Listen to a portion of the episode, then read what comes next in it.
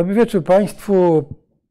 Jak zawsze Jerzy Marek Nowakowski ze Stowarzyszenia Euroatlantyckiego. Tak, i Piotr Szczepański z Fundacji Wspomagania Wsi i Wszechnicy przede wszystkim, która transmituje te nasze dyskusje. Tak. I jak zawsze nasza rozmowa jest pod auspicjami i Wszechnicy i Stowarzyszenia. E, Proszę Państwa, o czym będzie dzisiaj? Dzisiaj zaczniemy od, Marku, powiem o co będzie, dobrze? Zaczniemy od polecenia Państwu książki, która dopiero co wyszła, bo jest e, niezwykle ciekawa. Potem, proszę Państwa, zaczniemy od sprawy e, tego, co się wydarzyło w Ramstein. E, e, Czy Państwo widzą to zdjęcie dwóch panów w tej chwili, Panie Krzysztofie? Pytam naszego realizatora. No, te miny mówią wszystko za siebie, ale chcielibyśmy skomentować tę całą sprawę. Potem spróbujemy odpowiedzieć na pytanie. No właśnie, chcielibyśmy y, dużo czasu poświęcić dzisiaj y, tej części dialogowej, bo mamy takie poczucie, że omijamy bardzo wiele kwestii, które państwo, o które Państwo pytają czy komentują. Chcieliśmy dzisiaj trochę więcej czasu takiej y, wersji ping-pongowej y, poświęcić naszego, naszego spotkania, no ale, ale rzeczywiście trudno ominąć y, to, co dzieje się, bo dzieje się dużo w sprawie wojennej, w sprawie Ukrainy, ale i również w sprawie jedności Europy tak naprawdę. Tak, ale chciałbym Cię też zapytać na przykład o tę wizytę e, e, szefa Centralnej Agencji Wywiadowczej w Kijowie. Co ona może oznaczać, prawda? No bo szef e, CIA nie jeździ sobie tak, żeby złożyć kurtuazyjne wizyty. No, ale, ale, ale być może chciał po prostu poszukać bursztynu. Tak, mogło tak być, tak, to się mogło oczywiście zdarzyć. Dobrze, to zaczynamy. To oddaję Ci głos i w takim razie Tak, ja, książce. ja chciałem powiedz. Państwa namówić do lektury. e, Lektury i fascynującej, i niełatwej. e, Najnowszej książki profesora Włodzimierza Mędrzeckiego Odzyskany śmietnik. Jak radziliśmy sobie z niepodległością w II Rzeczpospolitej. E, Książka jest takim bardzo rozbudowanym esejem. E, his- historyka, którego ja niesłychanie wysoko cenię.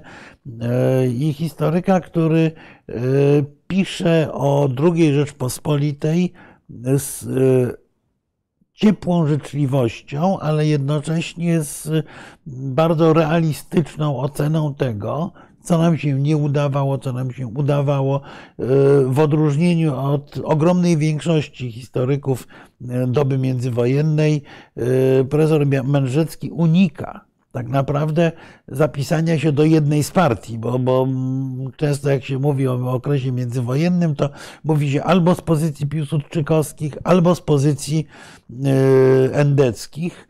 E, Zresztą no to słynne po- powiedzenie Giedroycia, że Polską cały czas rządzą trumny e, Piłsudskiego i Dmowskiego, no jakoś to usprawiedliwia. Otóż jest to rzadki przykład e, bardzo erudycyjnego, mądrego tekstu, który opowiada o dziejach II Rzeczpospolitej właśnie w nowoczesny sposób, co nie, jest takie, co nie jest takie proste, bo jest to historia nie tyle opowiadana przez ludzi, ile przez opis pewnych zjawisk, przez opis e, rzeczywistości, która urocza nie była. No, jedną z y, wyraźnie tutaj postawionych tez jest to, że duża część obywateli II Rzeczpospolitej nie kochała jej, między innymi dlatego, że po prostu żyło im się gorzej niż żyło im się przed I wojną światową, no bo taka jest prawda, że poziom życia sprzed I wojny światowej właściwie do końca okresu międzywojennego nie został, nie został osiągnięty,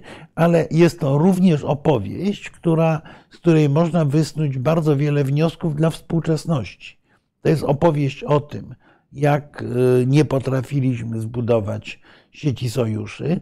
To jest opowieść o tym, jak byliśmy zgniatani przez kamienie młyńskie sąsiadów, którzy w oczach świata byli od nas ważniejsi i tak dalej, i tak dalej. Można du dużo na ten temat mówić. Ja mam nadzieję, że uda nam się autora tej książki zaprosić, żebyśmy o, e, o naukach wynikających z e, historii e, mogli spokojnie porozmawiać. Tak, ale jeszcze rozmawialiśmy o tym, ta książka także mówi o tym, czy opisuje ten aspekt wewnętrzny, prawda? No, Gosp- go- no, go- przede wszystkim aspekt, Jakbyś- aspekt jakbyś społeczny. No ja, sobie, ja sobie odnotowałem y, jedną rzecz, bo y, profesor Mędrzecki powiada, że y, gospodarstwo chłopskie, że w ogóle duża część gospodarki II Rzeczpospolitej to była gospodarka, którą on określa mianem posttradycyjnej, nie włączona w normalny ry,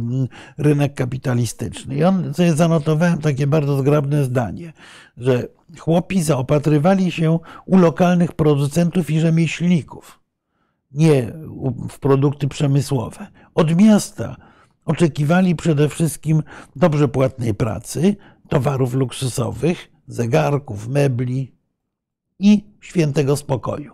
Y, to jest y, niesłychanie zgrabne zdanie, puentujące cały rozdział mówiący o tej gospodarce posttradycyjnej i słabościach z tego, z tego wynikających. Wiesz, dlaczego ono mnie tak uderzyło? Dlatego, że jak wiele razy, jak słucham na przykład wypowiedzi różnych ludzi na spotkaniach e, z politykami, to w zasadzie w pewnym sensie, czy w jakiejś mierze, prawda, jest to sytuacja, która jest dzisiaj. To znaczy, no dzisiaj jest, nie wiesz, tyle jeśli, może... jeśli chodzi o tereny wiejskie. Nie, tak, ale nie niektóre... tyle może wypadły z gospodarki kapitalistycznej, bo wieś już tu sobie, tu sobie bardzo dobrze radzi. Natomiast wciąż jeszcze w tej sferze, powiedzmy, psychospołecznej, tak. rzeczywiście mamy szczególnie to oczekiwanie świętego spokoju, który tak. miasto ma dać tak. Ja chcę, y, wsi. mieszkać, bo e, żyć, kupować sobie drugi samochód, trzeci dla żony, prawda, i mieć święty spokój. No ale słuchaj, ludzie no marzą o tym, żeby żyć normalnie. Dla, dla, dla niektórych tak, to jest normalne i tak życie. samo jak marzyli w okresie międzywojennym, tak. gdzie to tak. było jeszcze e, chyba trudniejsze no, ale... niż teraz, aczkolwiek ten cień wojny, który cały czas wisiał nad II Rzeczpospolitą, no, zaczyna coraz mocniej rzutować również na, i na Polskę, i na współczesną Europę. Trudno o tym, trudno o tym nie, nie, nie, nie pamiętać. No, ten, ten obraz. To przechodzimy już w tej chwili, rozumiem, do Rammstein i proszę Państwa, ten, te e, mowa ciała dwóch panów, prawda, mówi nam wszystko. Prawda? No to przystąpmy do E, skomentowania tego wydarzenia w takim razie. Znaczy, Oczekiwania były takie, no, że ja, na przykład jak ja czytałem komentarze, że jednak Niemcy ustąpią, prawda? E, no tak, ale to nie było spotkanie dotyczące wyłącznie, wyłącznie czołgów Leopard, jakby można było wnioskować z naszej, z tak. naszej opowieści. Po pierwsze, to było spotkanie przedstawicieli, głównie ministrów obrony, ale y, i wojskowych, 50 krajów. To już jest duży potencjał. 50 krajów. 50 y, krajów. Tak, które w jakiś sposób zadeklarowały pomoc dla walczącej Ukrainy. To jest gigantyczny sukces Amerykanów, że y, cały czas w tej swojej bazie wojskowej, bo Ramstein to jest największa baza wojskowa amerykańska w Europie, są w stanie zbierać dużą grupę, brzydkie słowo, kontrybutorów, którzy są gotowi wojskowo wspierać Ukrainę. Skądinąd y, w wielu krajach, i tu zaraz dojdziemy do Niemiec, w wielu krajach powoduje to pewne napięcia wewnętrzne. No, y, przykładem niech będzie Bułgaria, której prezydent Borysow ostatnio oznajmił, że nie powinno się dostarczać broni Ukrainie, bo to grozi eskalacją konfliktu a z drugiej strony wiadomo, że Bułgaria była jednym z największych dostawców amunicji dla e, tej, tej post, postsowieckiej jest, dla Ukrainy. Jest taka, że w krytycznych e, dniach nawet e, w pewnym sensie uratowała tak, Ukrainę. Tak. Panie Krzysztofie, możemy zmienić już na, na komentarze. Dobra, dzięki. Więc po pierwsze jest to ogromny sukces Amerykanów, którzy utwierdzają swoją rolę jako przywódcy Zachodu.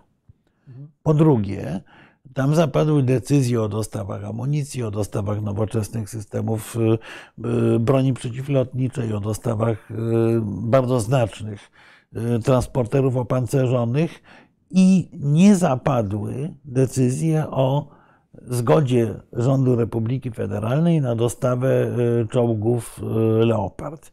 Zgodę dwu, dwupiętrową. Po pierwsze, same Niemcy nie, nie powiedziały, że będą e, E, Tak, Whitegal mówi, że będzie znów wychwalona polityka Niemiec i dialog z Niemcami. E, Nie będzie wychwalona polityka Niemiec, ale będzie e, poczeka, wychwalany dialog. Zobaczymy. E, Natomiast, e, natomiast e, w spotkaniu w Ramstein na przykład Włosi zadeklarowali dostawy uzbrojenia na poziomie około miliarda euro. A rzeczywiście do opinii publicznej przebiła się przede wszystkim dyskusja o czołgach. Dlaczego?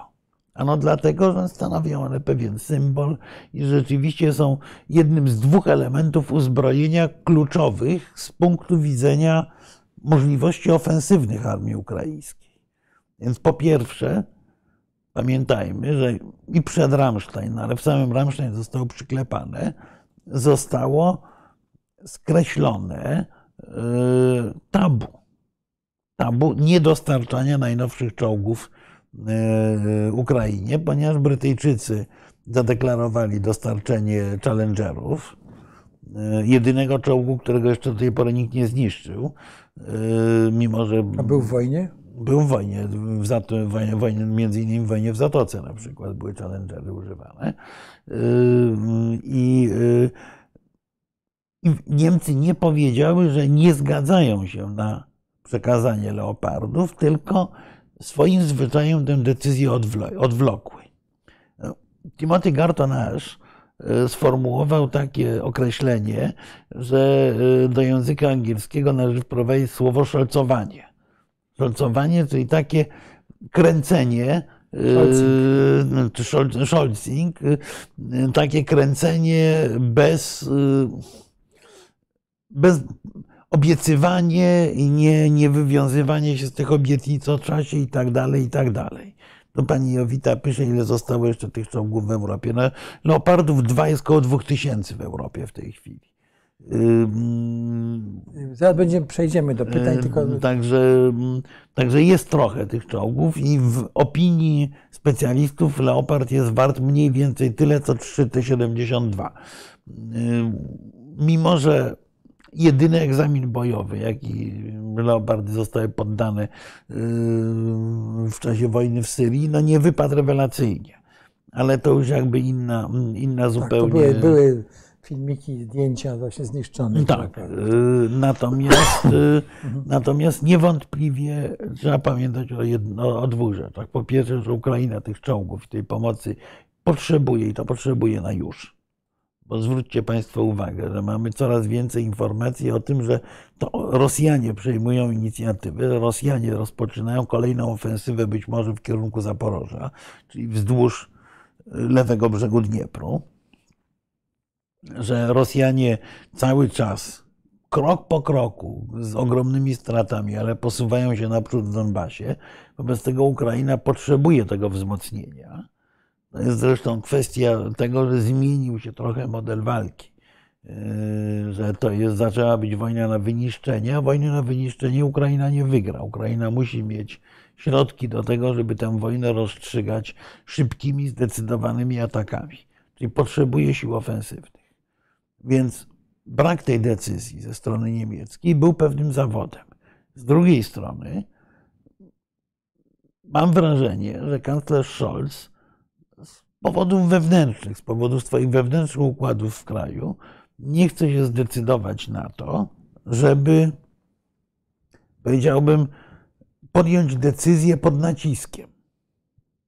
Żeby y, być postrzeganym przez swoich, przez swoich współobywateli jako ten, kto y, został zmuszony do podjęcia decyzji. Wobec tego y, Niemcy, zabrzmiało to trochę komicznie, powiedzieli, że muszą policzyć te swoje czołgi, czyli krótko mówiąc, powiedzieli, że nie wiedzą ile mają, y, no, co jest lekko kompromitujące. Y, A po drugie, a po drugie, myślę, że próbują coś jeszcze za tę swoją decyzję ugrać dodatkowo i zdecydowanie nie chcą być postrzegani przez Rosjan. I to jest jakby drugi temat, o którym warto będzie porozmawiać. Relacji rosyjsko, Rosji z poszczególnymi ważnymi krajami. Nie chcą być postrzegani przez Rosjan jako lider y, dostarczania sprzętu Ukrainie, mimo że Niemcy w tej chwili są jednym z tych krajów, które dostarczają najwięcej sprzętu dla armii ukraińskiej. W tej chwili są już prawie równo z Wielką Brytanią.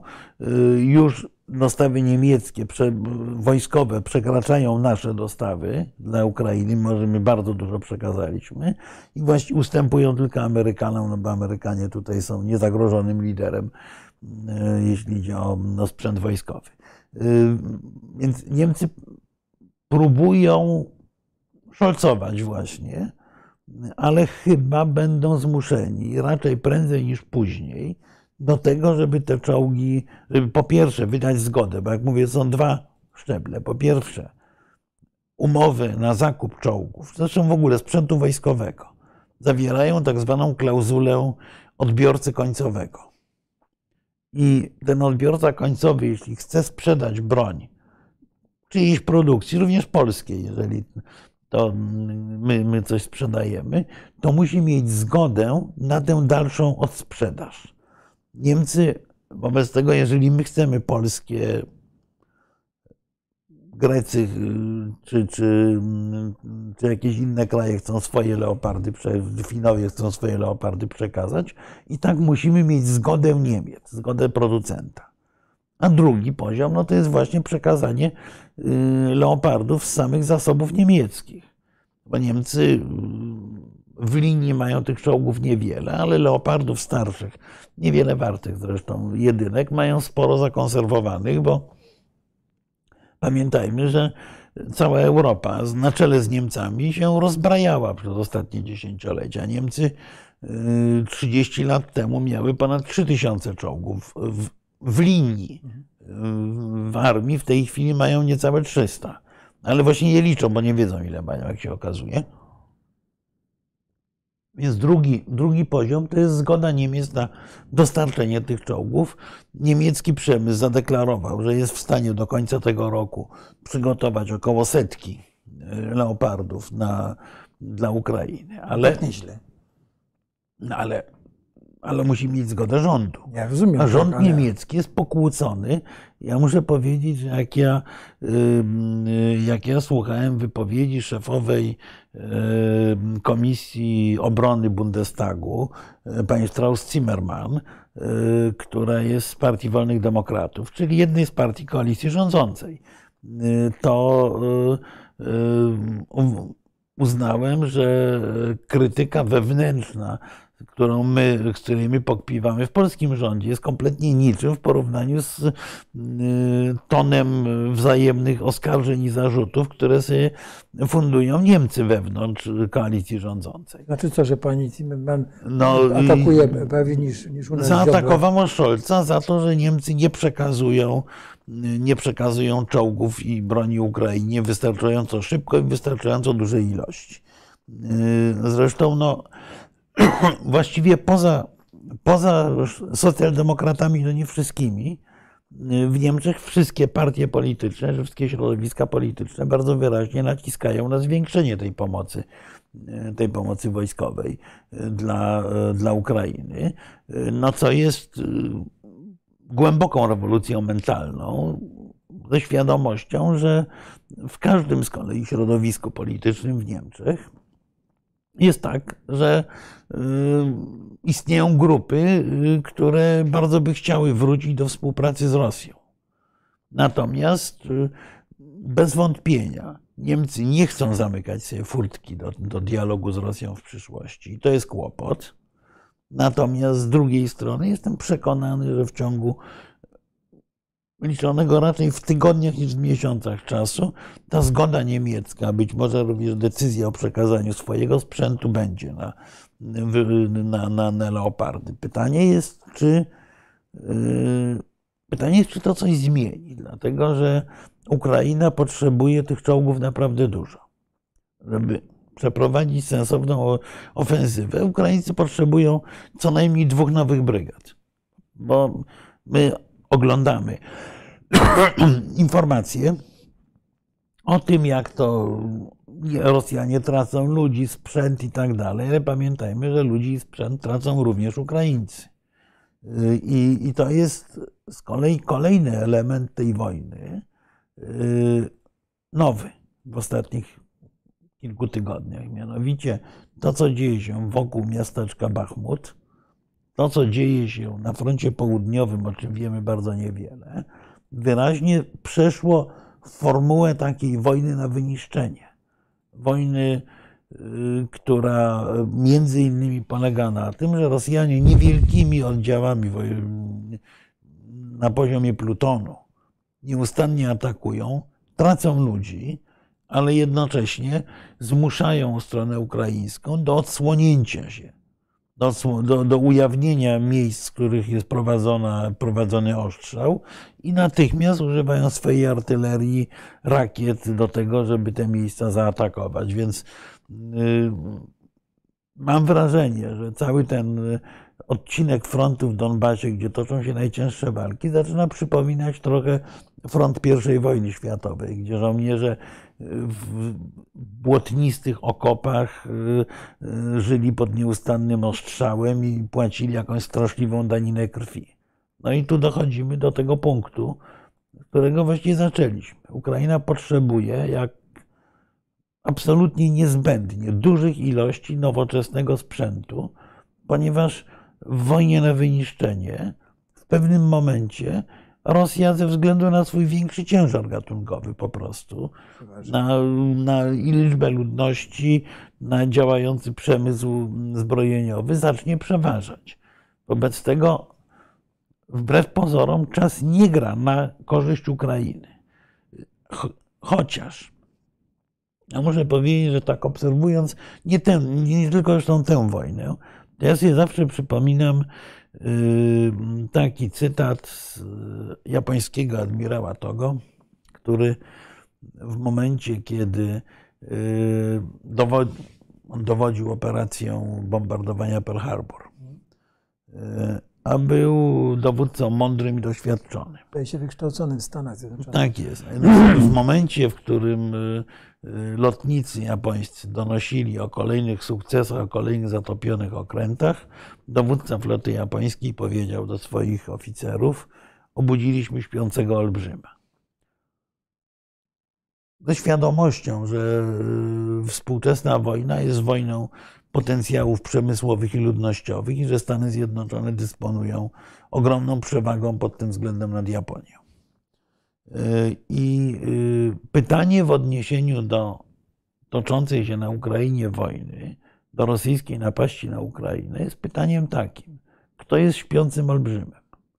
Czy śpiącym olbrzymem jest Rosja, która się obudziła i będzie mobilizowała kolejne zasoby przeciwko Ukrainie?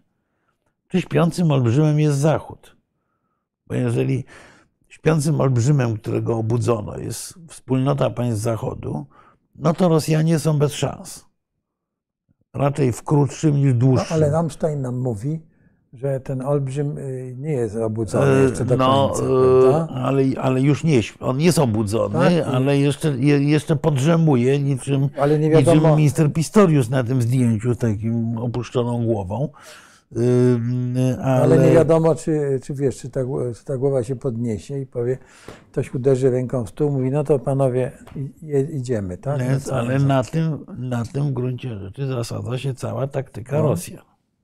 Czyli na, na nadziei, że w pewnym momencie ta solidarność Zachodu, determinacja Zachodu do prowadzenia e, do, do, do, do prowadzenia wojny, do wspierania Ukrainy zmaleje. E, cały czas dziesiątki czy setki firm zachodnich działają jednak na terenie Rosji. I to jest potężne lobby, które nieustannie swoim rządom sączy e, takie przesłanie, że no dość tego, wróćmy do starego robienia biznesu.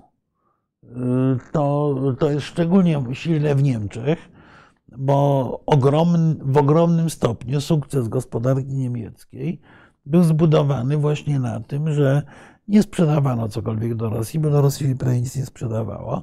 Natomiast Niemcy mieli tanie surowce energetyczne, które dawały im przewagę konkurencyjną wobec, wobec rywali i z innych regionów świata i, i innych krajów europejskich. W tej chwili tego, tej taniej energii nie mają. Niemcy y, w sposób znakomity zareagowały, bo już mają trzy gazoporty w tej chwili.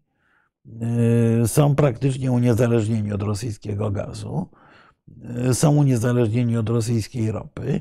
Natomiast oczywiście oni by chcieli mieć ten, ten, ten tani rosyjski gaz i tanią rosyjską ropę.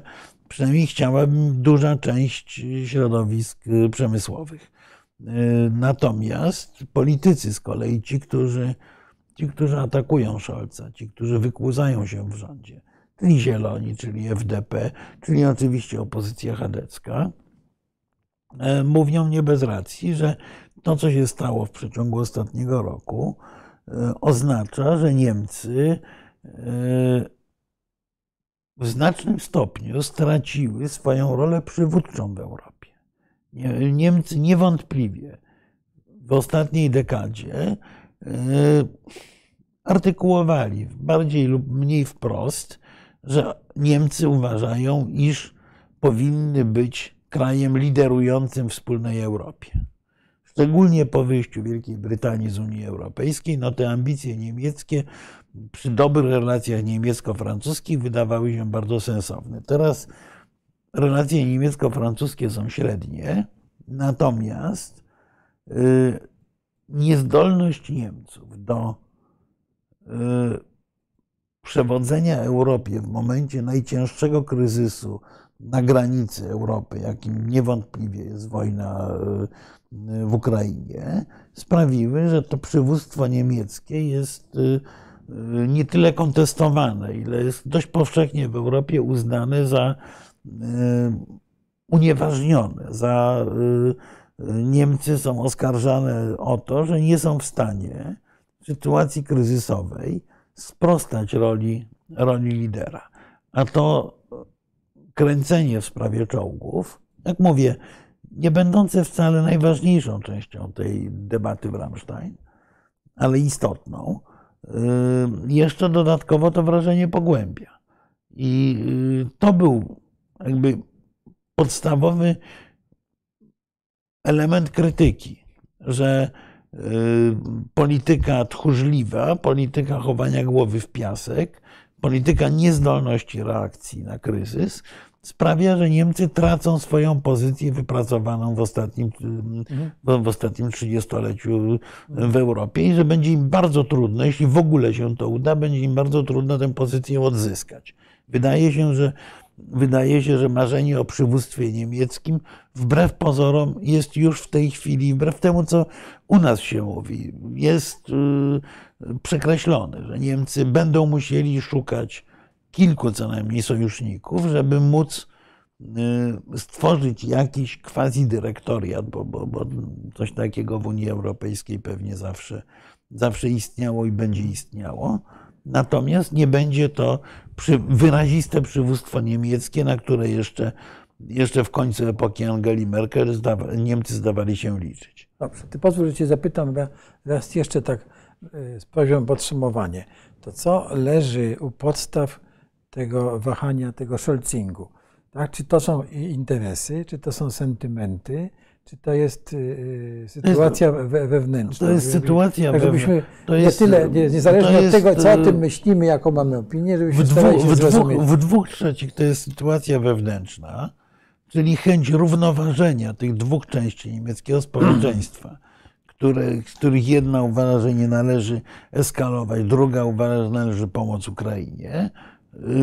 Pewnie w jakichś 20% są to sentymenty i takie myślenie, że uda się wrócić do, do tego, co było kiedyś, a w pozostałej części to jest zapewne racjonalna w jakiejś mierze obawa przed tym, że ten konflikt może się wymknąć spod kontroli i że trzeba działać w sposób niesłychanie powolny i rozważny, posuwając się krok po kroku, ale nie dużymi krokami, tylko małymi kroczkami. Proszę pamiętać, że y, gdybyśmy o problemach dostaw dla Ukrainy, tych, które były dyskutowane w Ramstein, powiedzieli w marcu zeszłego roku, to by się ktoś popukał w czoło, że to w ogóle jest kompletnie niemożliwe, o czym my mówimy.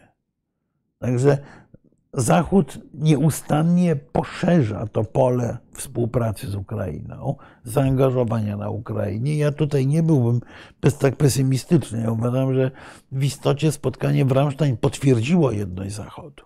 No dobrze, ale tu mamy jeden z pierwszych komentarzy. Porusza kwestię NATO. Tak? I nawet ja słyszałem też taki komentarz, chyba w jakimś angielskojęzycznym źródle, prawda, że minister Pistorius no, jednak podważył jedność NATO. Czy to jest upewniony komentarz? Nie. Jak do tego się ma jedność NATO, do tego, co się stało w Ramstein? Żebyśmy próbowali sobie to Znaczy nie, no jed- jedności NATO nie podważył. Ja powtarzam, że y, Niemcy nie odmówili leopardów. Niemcy odwlekli decyzję, y, mówiąc, że sami nie mają pełnej wiedzy o własnych możliwościach militarnych, bo to do tego się sprowadziła ta wypowiedź Pistoriusa. Wobec tego trudno mówić, że podważyli jedność NATO. Nie. Jeżeli ktoś podważa jedność NATO, są to raczej Turcy niż Niemcy, bądźmy szczerzy. Tak, no to- Natomiast, y, Może o tym będziemy jeszcze będziemy natomiast mam, mam wrażenie, że y, mam wrażenie, że jedność NATO została jednak w Ramstein w sumie wzmocniona.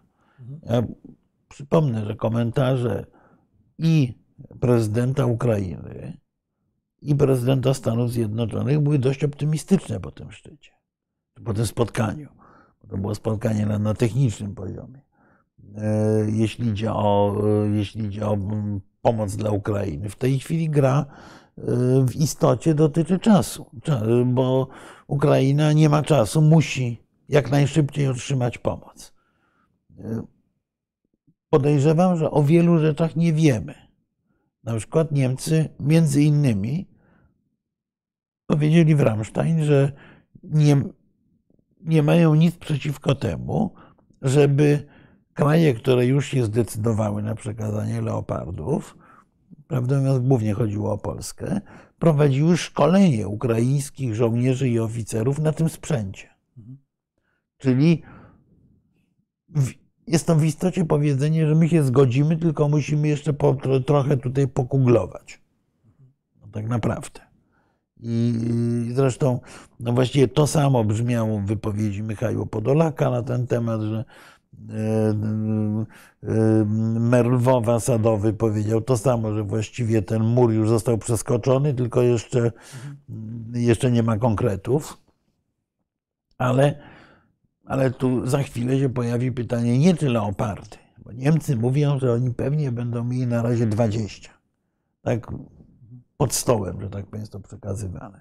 Jedna kompania z Polski. Prawdopodobnie również jedna kompania z Finlandii. No gdzieś tam jeszcze Hiszpanie powiedzieli, że na razie nie mają możliwości dania tego sprzętu, bo oni mają sporo leopardów. Więc dobra, no to na razie łącznie z brytyjskimi challengerami to nie uzbieramy nawet, y, to nie uzbieramy nawet jednej brygady czołgów, a potrzeba ich dwóch. Więc y, to jest również to jest kwestia i czasu, i skali tej pomocy. Ona musi być dużo większa niż, niż do tej pory. Y, I y, być może to, co powiedział, być może to, co powiedział mm, kanclerz Scholz, że on czeka, że Amerykanie dadzą Abramsy, No ma pewną logikę, bo tak naprawdę zasoby do przekazania największe mają Amerykanie. Oni mają tych Abramsów różnych generacji, sporo zakonserwowanych y, w magazynach. Dlaczego Amerykanie się wahają, jeśli chodzi o Na Abramsy? tym Amerykanie nie bez racji y, mówią o kłopotach technicznych, bo Abramsy jeżdżą na innym paliwie, y, wymagają kompletnie innego serwisu, niekoniecznie są przygotowane do realiów, y, do realiów y, Ameryka, ta, ukraińskiego teatru działań. Przypomnę, no, że, że my też mamy z Abramsami kłopot, bo Abrams jest czołgiem bardzo ciężkim, bardzo nowoczesnym, bardzo uzależnionym od e, całej tej infrastruktury satelitarno-elektronicznej. E, I e, to, że tego jest zaplecza bieżącego. tak, ale to, że tak, tylko że to, że on jest bardzo ciężki, to między innymi oznacza, że on jest cięższy niż parametry y, dróg i mostów na obszarze byłego Układu Warszawskiego, które były budowane pod, y, y, pod potrzeby czołgów Sowiecki, sprzętu sowieckiego. I w Polsce przecież. I byle, byle mostek, byle No nie, no w Polsce jedną, jedna trzecia mostów, tych niedużych głównie, jest za słaba na Abramsy. Zdaje się, to samo jest w Ukrainie. Nie jestem specjalistą od, od szczegółów technicznych sprzętu, ale Amerykanie tego argumentu używają. Nie mówią, że Ukraińcy są za głupi na Abramsy, czy że oni nie dadzą Abramsów. Oni mówią, że nie, da, nie dadzą teraz, bo Ukraina nie jest do nich przygotowana i Abramsy nie byłyby realną pomocą. Że ten sprzęt, który mają Europejczycy, będzie pomocą bardziej realną, łatwiejszą do, do użycia. Wobec tego, ja powiem tak, jeżeli Ukraina nie poniesie jakiejś spektakularnej porażki w najbliższym czasie, ja myślę, że prędzej czy później te Abramsy się tam pojawią oczywiście.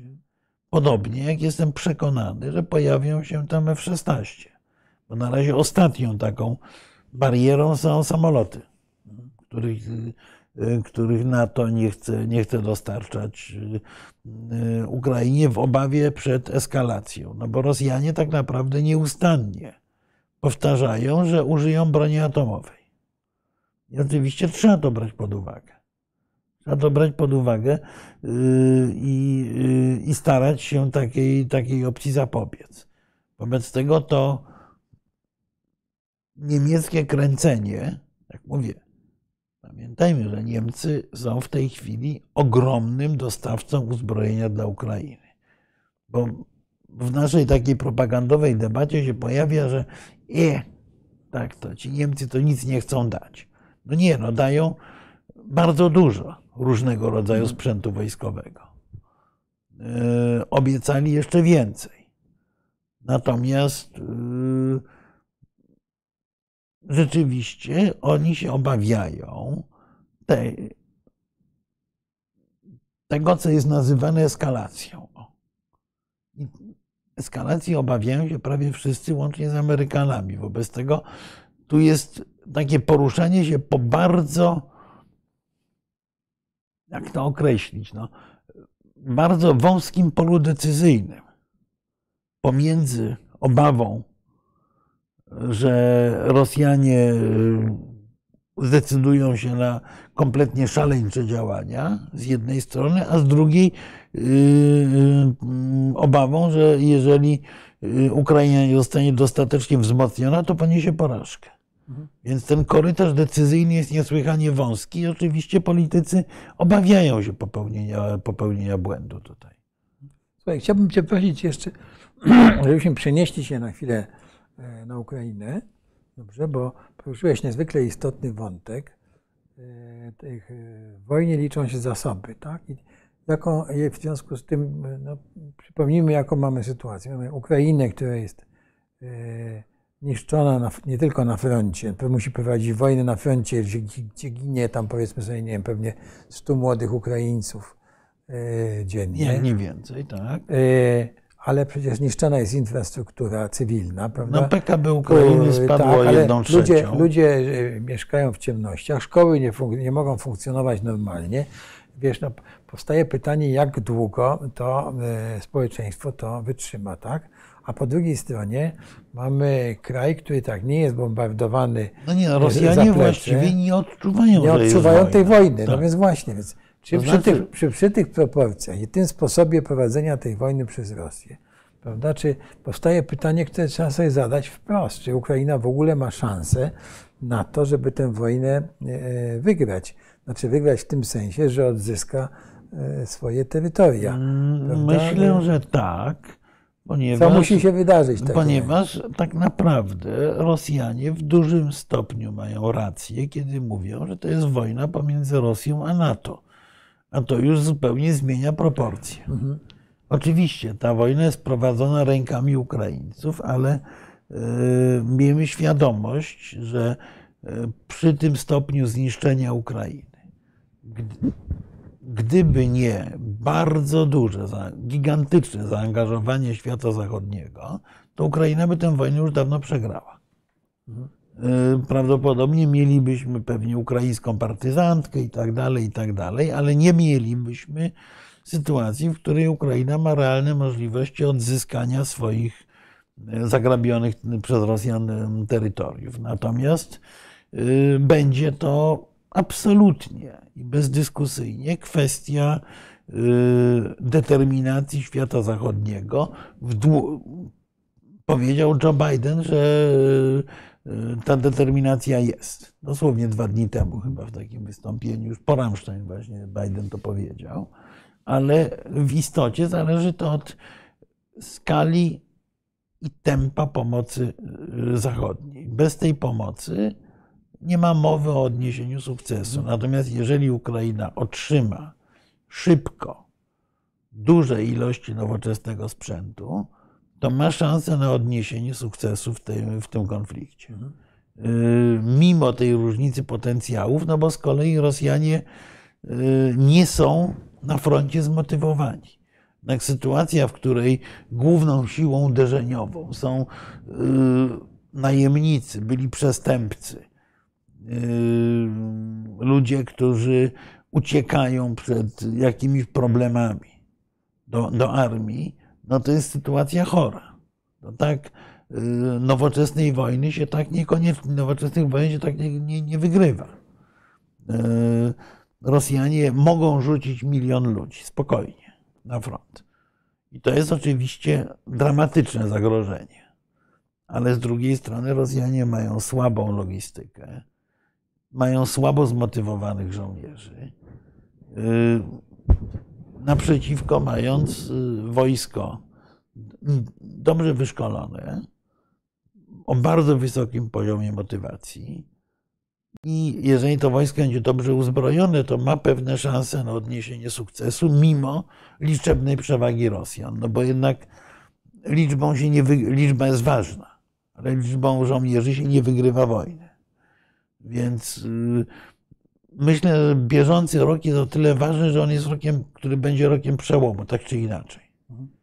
Albo ta wojna wpadnie e, w coś, czego przyznam się, ja podejrzewałem, że tak się skończy, czyli w taką wersję gnilnego zamrożenia. Remarka. E, coś takiego, ale takiego gnilnego zamrożenia, że być może nawet będzie jakieś porozumienie rozejmowe, coś takiego, ale jednocześnie będzie nieustannie zagrożenie powrotem wojny, to raz, a dwa, e, nieustanne incydenty na granicy, oczywiście, które obie strony będą postrzegały jako, e, jako zaproszenie do do kontynuacji konfliktu, bo politycznie ani Ukraina, ani tym bardziej Rosja nie są w tej chwili gotowe do podpisania pokoju jakiegokolwiek. To wydaje się prawie niemożliwe. Wobec tego albo będzie wersja gnilna, albo będzie wyraźnie zwycięstwo jednej ze stron.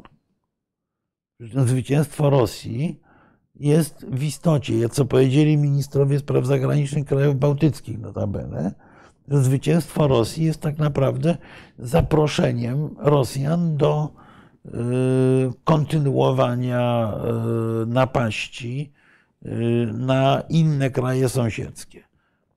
Co więcej, sukces Rosji oznacza, że Chiny otrzymają sygnał, że mogą spokojnie zająć Tajwan.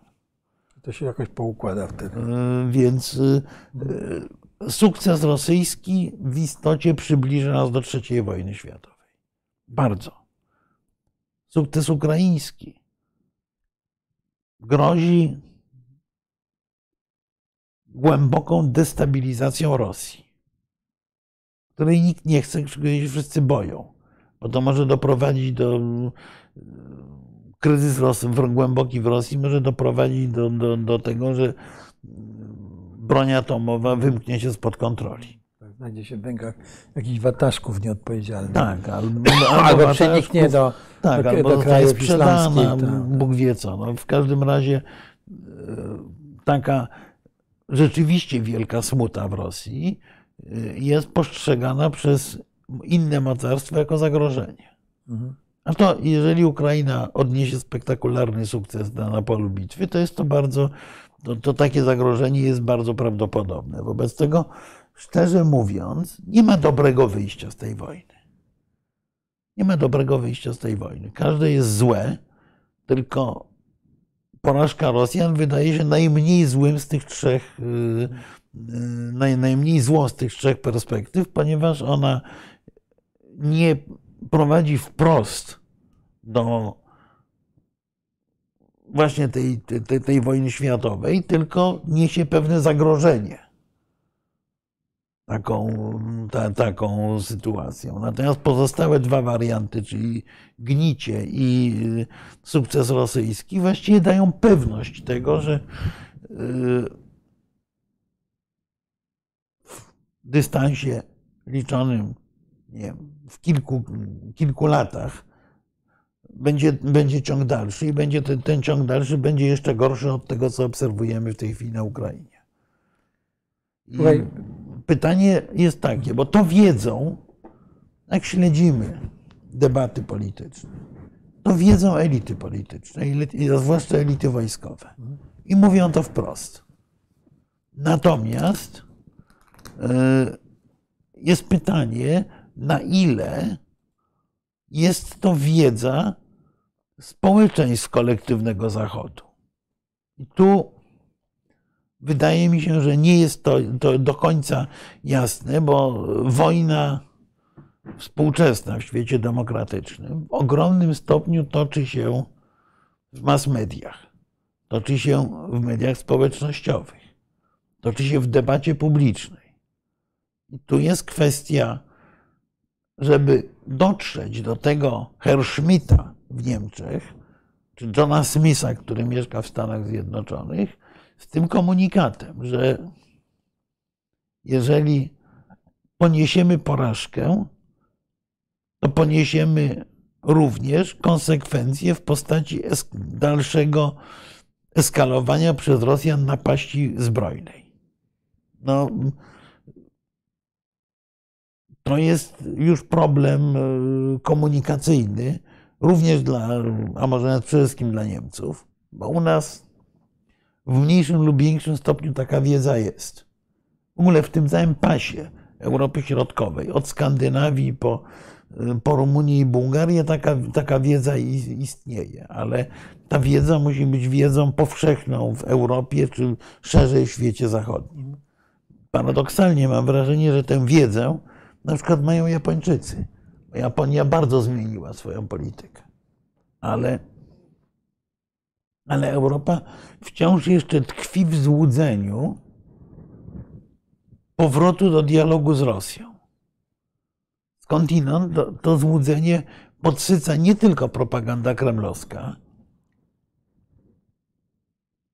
ale to złudzenie na przykład podsycają również podsycają również demokraci rosyjscy.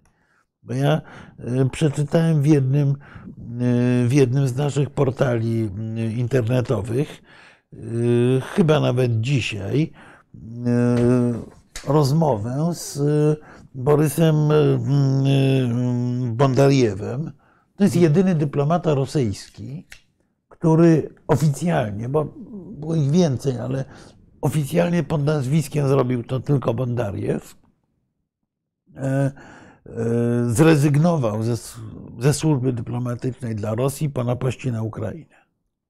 I Bondariew w rozmowie z dziennikarzem oczywiście wierza najgorsze zdechłe psy na Putinie, po czym mówi, że przyszłość Rosji to jest Rosja, to będzie demokratyczna i Rosja musi współpracować z Europą, musi być częścią Europy i tak dalej, i tak dalej.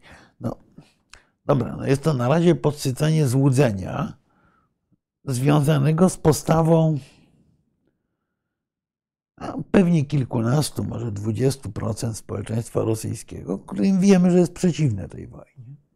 Owszem, to jest być może najbardziej wartościowa część tego społeczeństwa, wielkomiejskie elity, ale wciąż jest to grupa znacząco mniejszościowa w Rosji.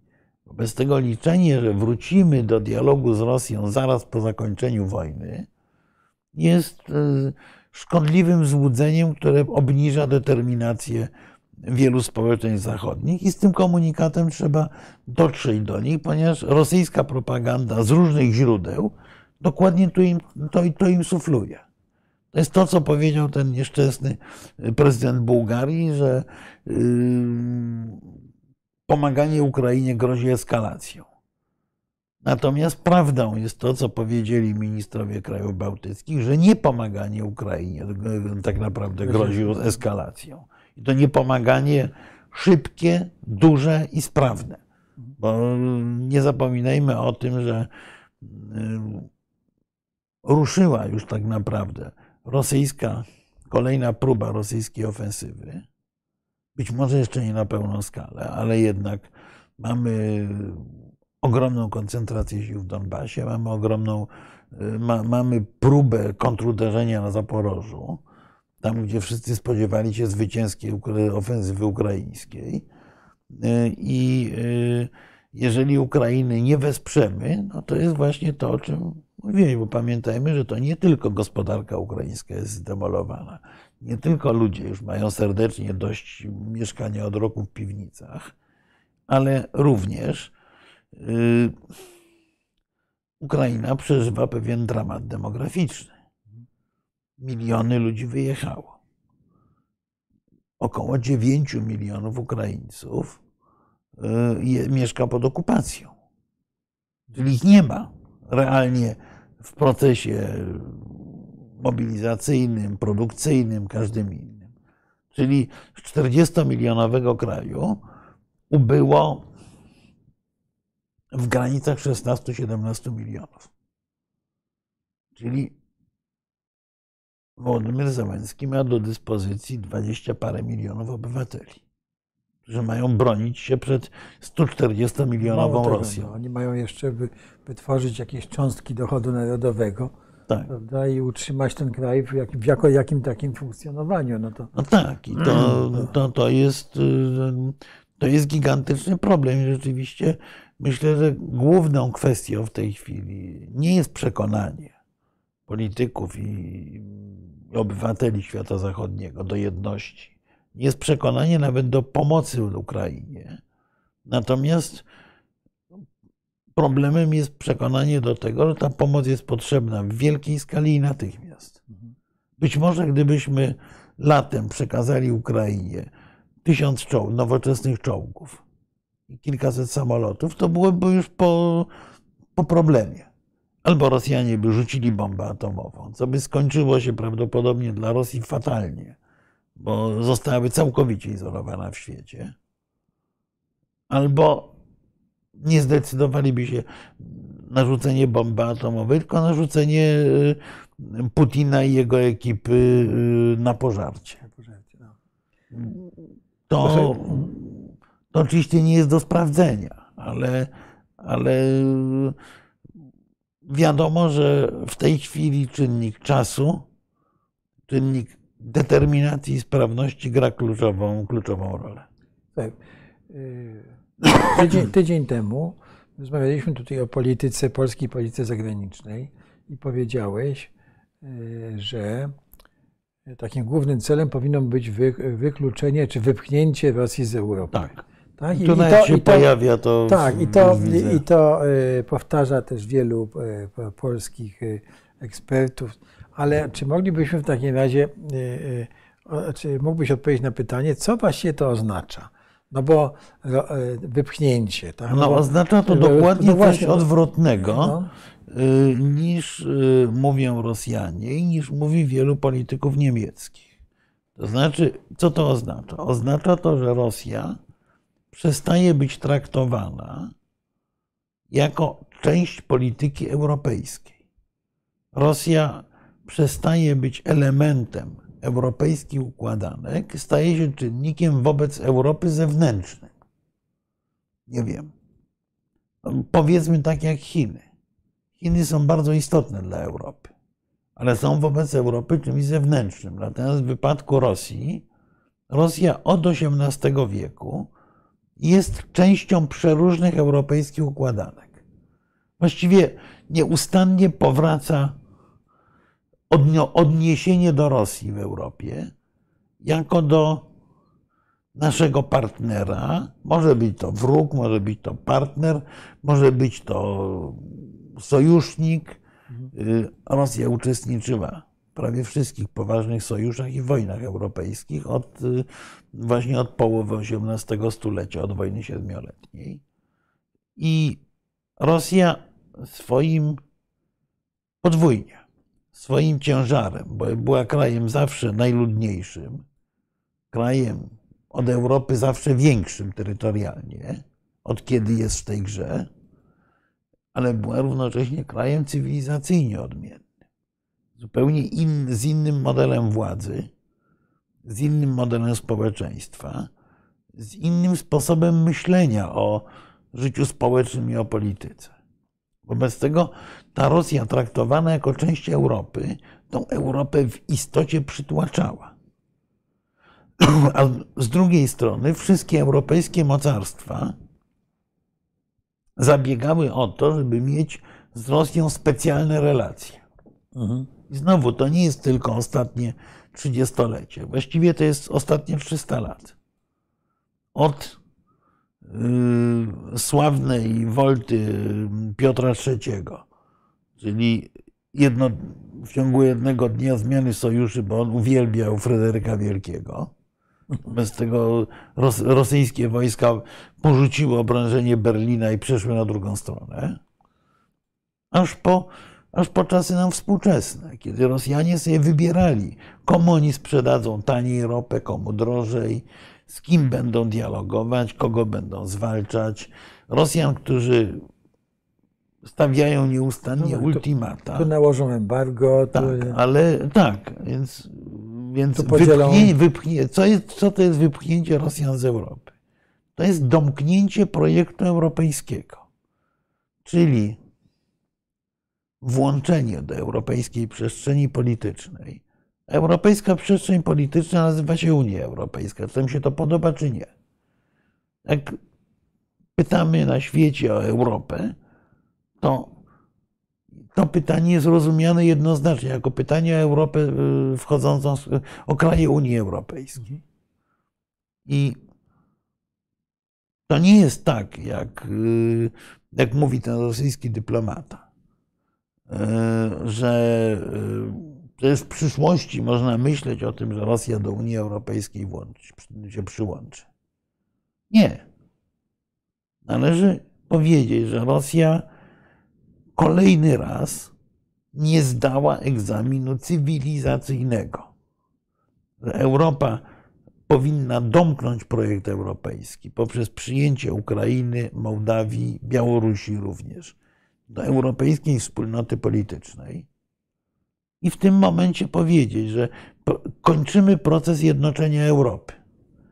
Ważnym sąsiadem zjednoczonej Europy jest euroazjatyckie państwo rosyjskie. Czyli Rosjanie nie mają statusu państwa europejskiego. To jest absolutnie kluczowe, bo wtedy konstruując na przykład europejskie sojusze, konstruując projekty dla Europy, pomijamy Rosję w tych projektach. Przestajemy myśleć w takich kategoriach, jak właśnie. Co Rosja na to?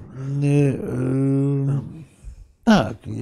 Jeśli chodzi o sprawy europejskie. Jeśli chodzi o sprawy europejskie, panregionalne. Nie. Europa stanowi pewną jedność. Sąsiadem tej zjednoczonej Europy jest trudne, groźne, być może kiedyś demokratyczne państwo rosyjskie. Jeżeli w jakikolwiek sposób mielibyśmy się z Rosją nie integrować nawet, ale pogłębiać współpracę, to musimy ją pogłębiać wtedy w zupełnie innym modelu. Wtedy możemy mówić na przykład o współpracy krajów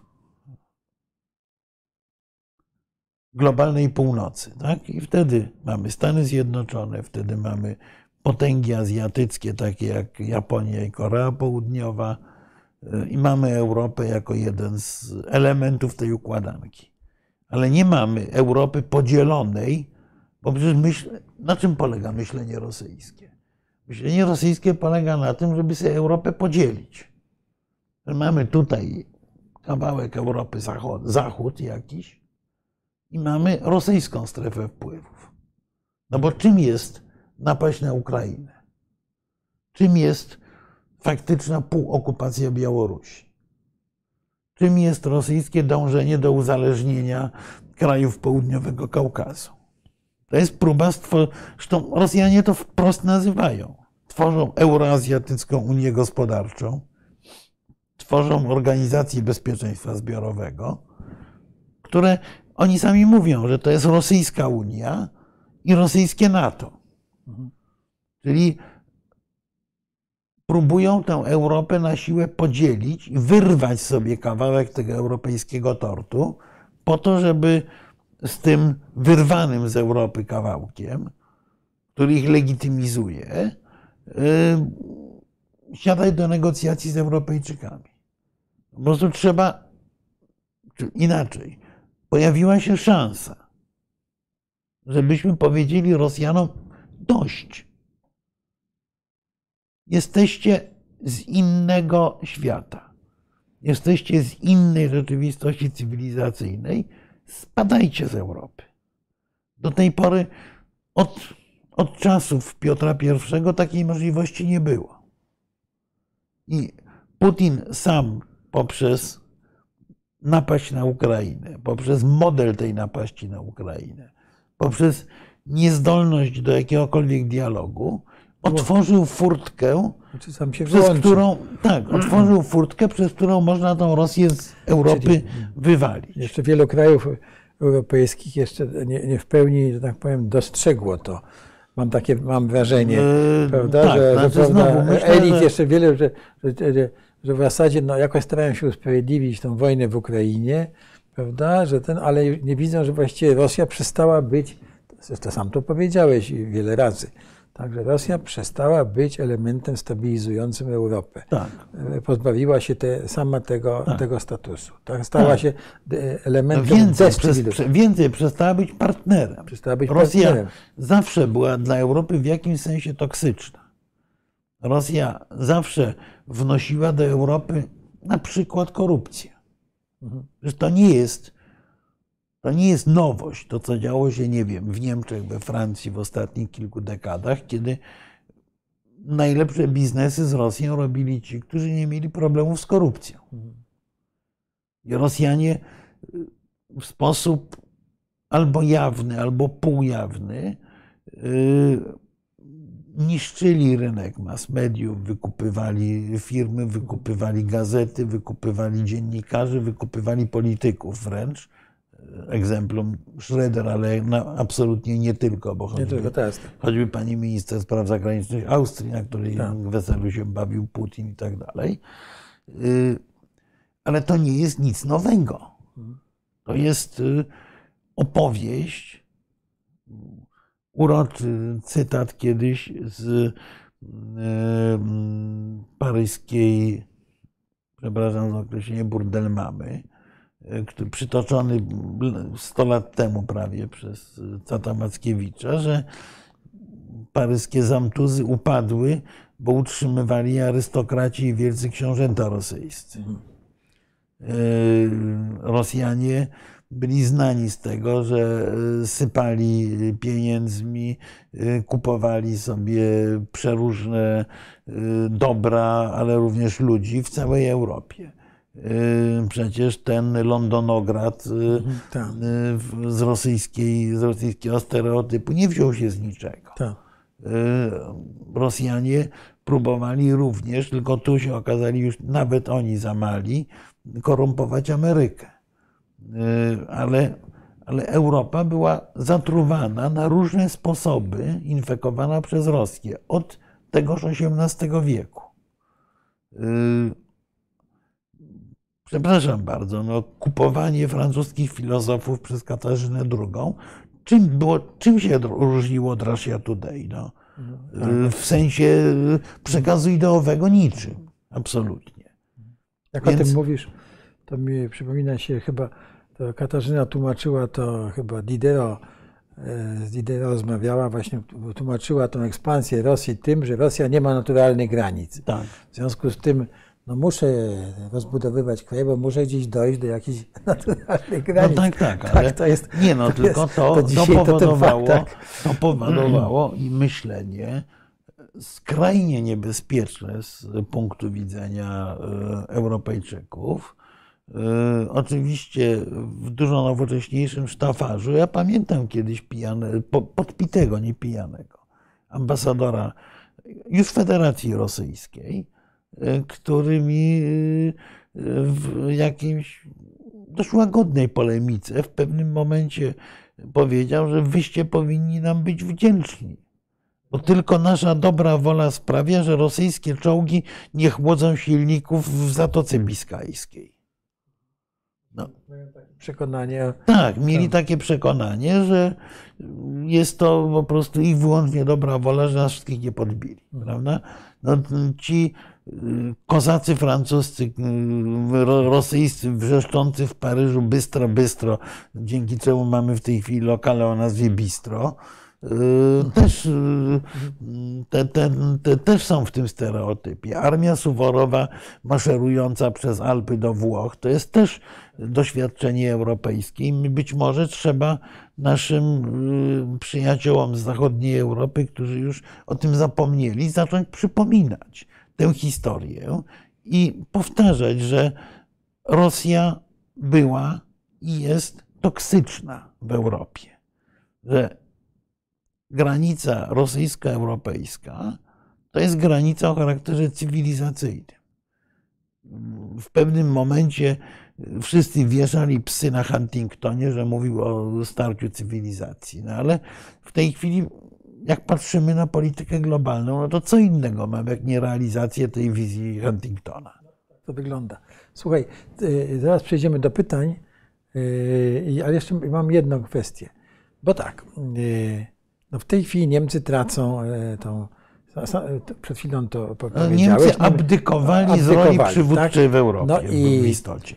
Y, No to y, jak w tej sytuacji tych Niemiec, które się, nazwijmy to, wahają, tak, i Niemiec, które takie, no, no braku takiego przywództwa w Europie, no, dzisiaj chyba było spotkanie Scholza z Macronem i zobaczymy, co ono przyniesie, tak, a y, jak w tej sytuacji była- powinna działać W ogóle mieliśmy dwa ważne wydarzenia, o którym naszym widzom No też warto przypomnieć. ale zanim My to- to świętujemy chciałem- Dzień Jedności Ukrainy i świętowaliśmy rocznicę traktatu elizejskiego, który, No był, właśnie. który konstruuje specjalne relacje francusko-niemieckie. Przy tej okazji spotykał się Scholz z Macronem. Tak, no wszyscy przypo- przypominają te zdjęcia, prawda, De Gaulle'a i Adenauera podpisującego ten traktat elizejski, przełom w ogóle w relacjach francusko-rosyjskich. Ale ma, e, mamy sytuację w Europie taką, jaką mamy. Tak, cały zeszły e, spotkanie poświęciliśmy polityce, polskiej polityce zagranicznej i teraz co w tej sytuacji, tej chwiejącej się tego przywództwa w Europy, wahającego się, no się wyłoni moim zdaniem prędzej czy później, to się jakoś, jak zawsze w Europie. e, No ale właśnie... Jak powinna działać polska dyplomacja? No więc co? No. polska dyplomacja powinna korzystać z okazji i szansy. Bo co oznacza zachwianie tego przywództwa niemieckiego? To oznacza wypadnięcie Niemiec z Europy? Nie. Niemcy są wciąż najsilniejszym państwem europejskim. Niczego w Europie się bez Niemiec nie zrobi, ale jednocześnie na szczęście nie zrobi się niczego wyłącznie pod przywództwem niemieckim. W moim przekonaniu to jest kwestia do dyskusji. Myśmy powinni myśleć o dwóch rzeczach.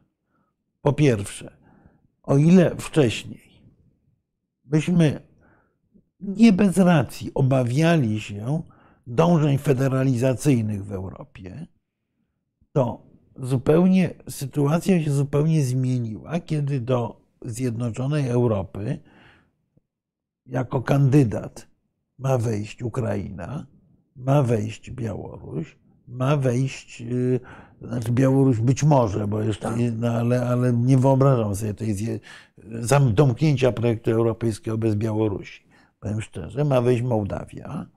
E, zabiega o to mniej lub bardziej konsekwentnie Gruzja. To nagle jednak trwa pomału proces harmonizowania Bałkanów Zachodnich z Europą, z ogromnymi problemami, Tak, ale ale, trwa, no jednak. tak. Wobec tego tak naprawdę ten, ta wschodnia noga Europy, wschodnie płuco Europy, jak mówił kiedyś papież, będzie na tyle ważnym, że nie da się go zdominować na dawne, da, dawnymi metodami. I Polska powinna, korzystając z okazji, wrócić do koncepcji y, trójkąta weimarskiego, do współpracy weimarskiej i budując specjalne relacje z Niemcami i Francją, budować je jako nieformalny być może, ale potencjalny lider tej wschodniej flanki Europy. Wschodniej, zawierającej również, i to jest kluczowa sprawa, bo to jest jeden z licznych błędów naszego rządu, zawierającej również Szwecję i Finlandię. Kraje, bogate kraje skandynawskie, które mają cele w polityce globalnej czy międzynarodowej bardzo bliskie naszym. Zawierającej Ukrainę, i w tym momencie, jak my rozmawiamy o Europie, która ewoluuje od konfederacji do federacji, to nagle się okazuje, że my mamy na tyle mocne argumenty, że jest nas na tyle dużo. Pamiętajmy, że jeżeli Ukraina, Białoruś yy, i Mołdowa wchodzi, to jest to no, ponad 50 milionów ludzi. Łącznie z Polską i krajami bałtyckimi, to już jest ciężar, liczba głosów po prostu w wyborach do Parlamentu Europejskiego równa ilości niemieckich głosów.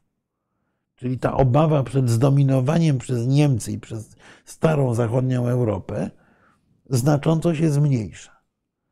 A jednocześnie daje nam szansę, żeby Polska jako zwornik regionu, nie, może nie lider samozwańczy, jako zwornik regionu, który ma wspólne interesy na Bałtyku, który ma wspólne interesy na wschodzie i który ma wspólne interesy na obszarze Wyszehradu, żeby Polska mogła w sposób naturalny, tak jak Francuzi w dużej mierze reprezentują interesy świata śródziemnomorskiego, żeby, żeby Polska mogła reprezentować w takim tym kręgosłupie Europy, mi się bardzo podoba to sformułowanie, które kiedyś użył profesor Geremek, mhm. Że Polska odgrywała rolę reprezentanta właśnie tego szeroko rozumianego wschodu. I wtedy mamy układankę europejską w miarę zrównoważoną. Możemy próbować iść w kierunku pogłębiania integracji ze świadomością, że to, nie jest to proces na jutro. Ale z drugiej strony mamy wtedy sąsiada rosyjskiego, Europy, ale ta Europa nagle rozrasta się do pięciu kawałkiem milionów kilometrów kwadratowych i mówi względnie jednym głosem. Jest potęgą gospodarczą. To jest, to, to jest, mam wrażenie, dla polskiej polityki gigantyczna szansa, tylko tę szansę, żeby skonsumować, my musimy być podwójnie wiarygodni. Myśmy byli zepchnięci do kompletnego, do kompletnego kąta tak naprawdę. Wojna na Ukrainie, jakby to cynicznie nie zabrzmiało, nas z tego kąta wyciągnęła. Z trzech powodów od najmniej ważnego do, do, do najważniejszego. Geograficzny, czyli jesteśmy głównym kanałem komunikacyjnym z Ukrainą. Bez nas trudno mówić o, pomaganiu Ukrainie w sensie czysto logistycznym. Po drugie, e, Polska zajęła jednoznaczną postawę, jeśli idzie o wspieranie Ukrainy politycznie. A po trzecie, polscy obywatele ale również polskie struktury państwowe zaangażowały się w nieprawdopodobną pomoc dla ukraińskich uchodźców. Pomoc dla ukraińskich uchodźców jest ważna nie tylko ze względów humanitarnych, nie tylko ze, względów, ze względu na związek z Ukrainą, tylko pomoc ukraińskich, dla ukraińskich uchodźców przekreśliła e, przez nas samych skonstruowany obraz Polski ksenofobicznej i wrogiej jakimkolwiek uchodźcom, bo przecież te kolejne wybryki, to straszenie y, wszami, y, no tak, y, pasożytami, tak. potem nieustannie już tą trwające peszbeki na granicy z Białorusią, niechęć do przyjęcia choćby jednego człowieka z, pośród uchodźców z zalanej krwią Syrwii i tak dalej, to nam po prostu zrobiło gębę skrajnych ksenofobów. I nagle okazuje się, że ci skrajni ksenofobowie, ten skrajnie ksenofobiczny naród, który kompletnie do Europy nie pasuje, bo taka była narracja, ten naród przyjmuje miliony uchodźców z entuzjazmem i z gigantyczną ofiarnością prostego obywatela. To nam w, w jakiejś mierze nas wyciągnęło z tego właśnie ciemnego kąta. Tylko to trochę za mało. Bo teraz myśmy z tego kąta wychynęli tak trochę, ale wciąż nie jesteśmy jeszcze w centrum Europy. Bycie w centrum Europy oznacza posługiwanie się, bym powiedział, językiem europejskiej polityki, oznacza przestrzeganie zasad praworządności europejskiej, bo jeżeli chcemy mówić Ukraińcom, że okej, okay, chcemy was w Europie, a najpierw skończcie z korupcją i bezprawiem, to nie możemy być jednocześnie sami krajem, który, nad którym wisi artykuł 7. Znowu, to nie jesteśmy tylko my, to nie są tylko Węgry. Ostatnio y, cudem spod y, gilotyny artykułu 7 uciekła Hiszpania na przykład. Mhm. Więc w Europie toczy się pewien zasadniczy spór, który ja mi trochę przypomina amerykańską wojnę secesyjną. Bo amerykańska wojna secesyjna była rzekomo o niewolnictwo. Ale przecież Stany Południowe yy, też się zgadzały na, na rezygnację z niewolnictwa, tylko chciały kilku lat okresu przejściowego, ale nie strasznego. Tak. Bo ta wojna w istocie, to, to wojna yy, secesyjna w Stanach Zjednoczonych toczyła się w istocie o kształt państwa. Mhm. Czy ma to być państwo federacyjne z, silno, z silnym centrum, czego chciał Lincoln, czy ma to być luźna konfederacja, czego, chciał, y, czego chciały Stany Południowe i generał Lee? Y, I ja wiem, powiedziałbym, Chcesz powiedzieć, że Polska jest południem. Tak, Polska, po, Polska jest południem razem z, y, razem z rządem włoskim, razem tak. niewątpliwie z Węgrami i tak dalej. W tej chwili toczy się spór o przyszły kształt Europy. Znaczy to włoski to już tak nie wiadomo. No, ale ra, ra, bliżej południa, ale, tak. ale w istocie toczy się spór o przyszły kształt Europy. Jeżeli chcemy tą przyszłą Europą współzarządzać, czy chcemy mieć pakiet, udział w pakiecie kontrolnym większy niż by wynikało z naszego z, z naszych zasobów wewnętrznych krajowych, bo tylko wtedy ma to sens dla nas, tak. to nie możemy y, być y, w grupie, która demontuje ten, ten, ten, ten, porządek. Więc y, to jest też kwestia niesłychanie istotna, żebyśmy korzystając z tych lewarów, jak to się ładnie mówi czasami w gospodarce, które nam się przydarzyły teraz w związku z wojną na Ukrainie, wrócić do głównego nurtu, czy wręcz wejść do głównego nurtu europejskiej polityki, bo nam się y, to w jakimś stopniu udawało rzeczywiście za dość wysoką cenę zgadzania się na y, przeróżne pomysły silniejszych partnerów europejskich. W tej chwili możemy być w grupie krajów narzucających agendę. Tak, ale mało tego, ja uważam, że my e, wobec tego stanowiska czy postępowania Polaków, społeczeństwa polskiego, w ogóle możemy e, zbudować na tym na taką pozycję, prawda, państwa, które moralnie jest też prawda, upoważnione do tego, żeby coś mówić, prawda, co, zgoda. na, żądać, czy promować jakąś politykę i tak dalej, i tak dalej, tak? Nie no, czyli No jest- no, no, więc, nie no, więc krótko mówiąc, wejście do klubu wymaga decyzyjnego. Tak, ale to wszystko wymaga oczywiście działań i tak dalej, i tak dalej. No myśmy, my, my, myśmy sporo poświęcali, żeby znaleźć się jako szóste państwo w tej grupie decydy, faktycznie Tak. decydującej, o Unii, decydującej o Unii Europejskiej. Wtedy jeszcze byli Brytyjczycy, więc to, ta szóstka, ta, ta piątka to byli Niemcy, Francuzi, Brytyjczycy, Włosi, Hiszpanie i Polacy, po, Polska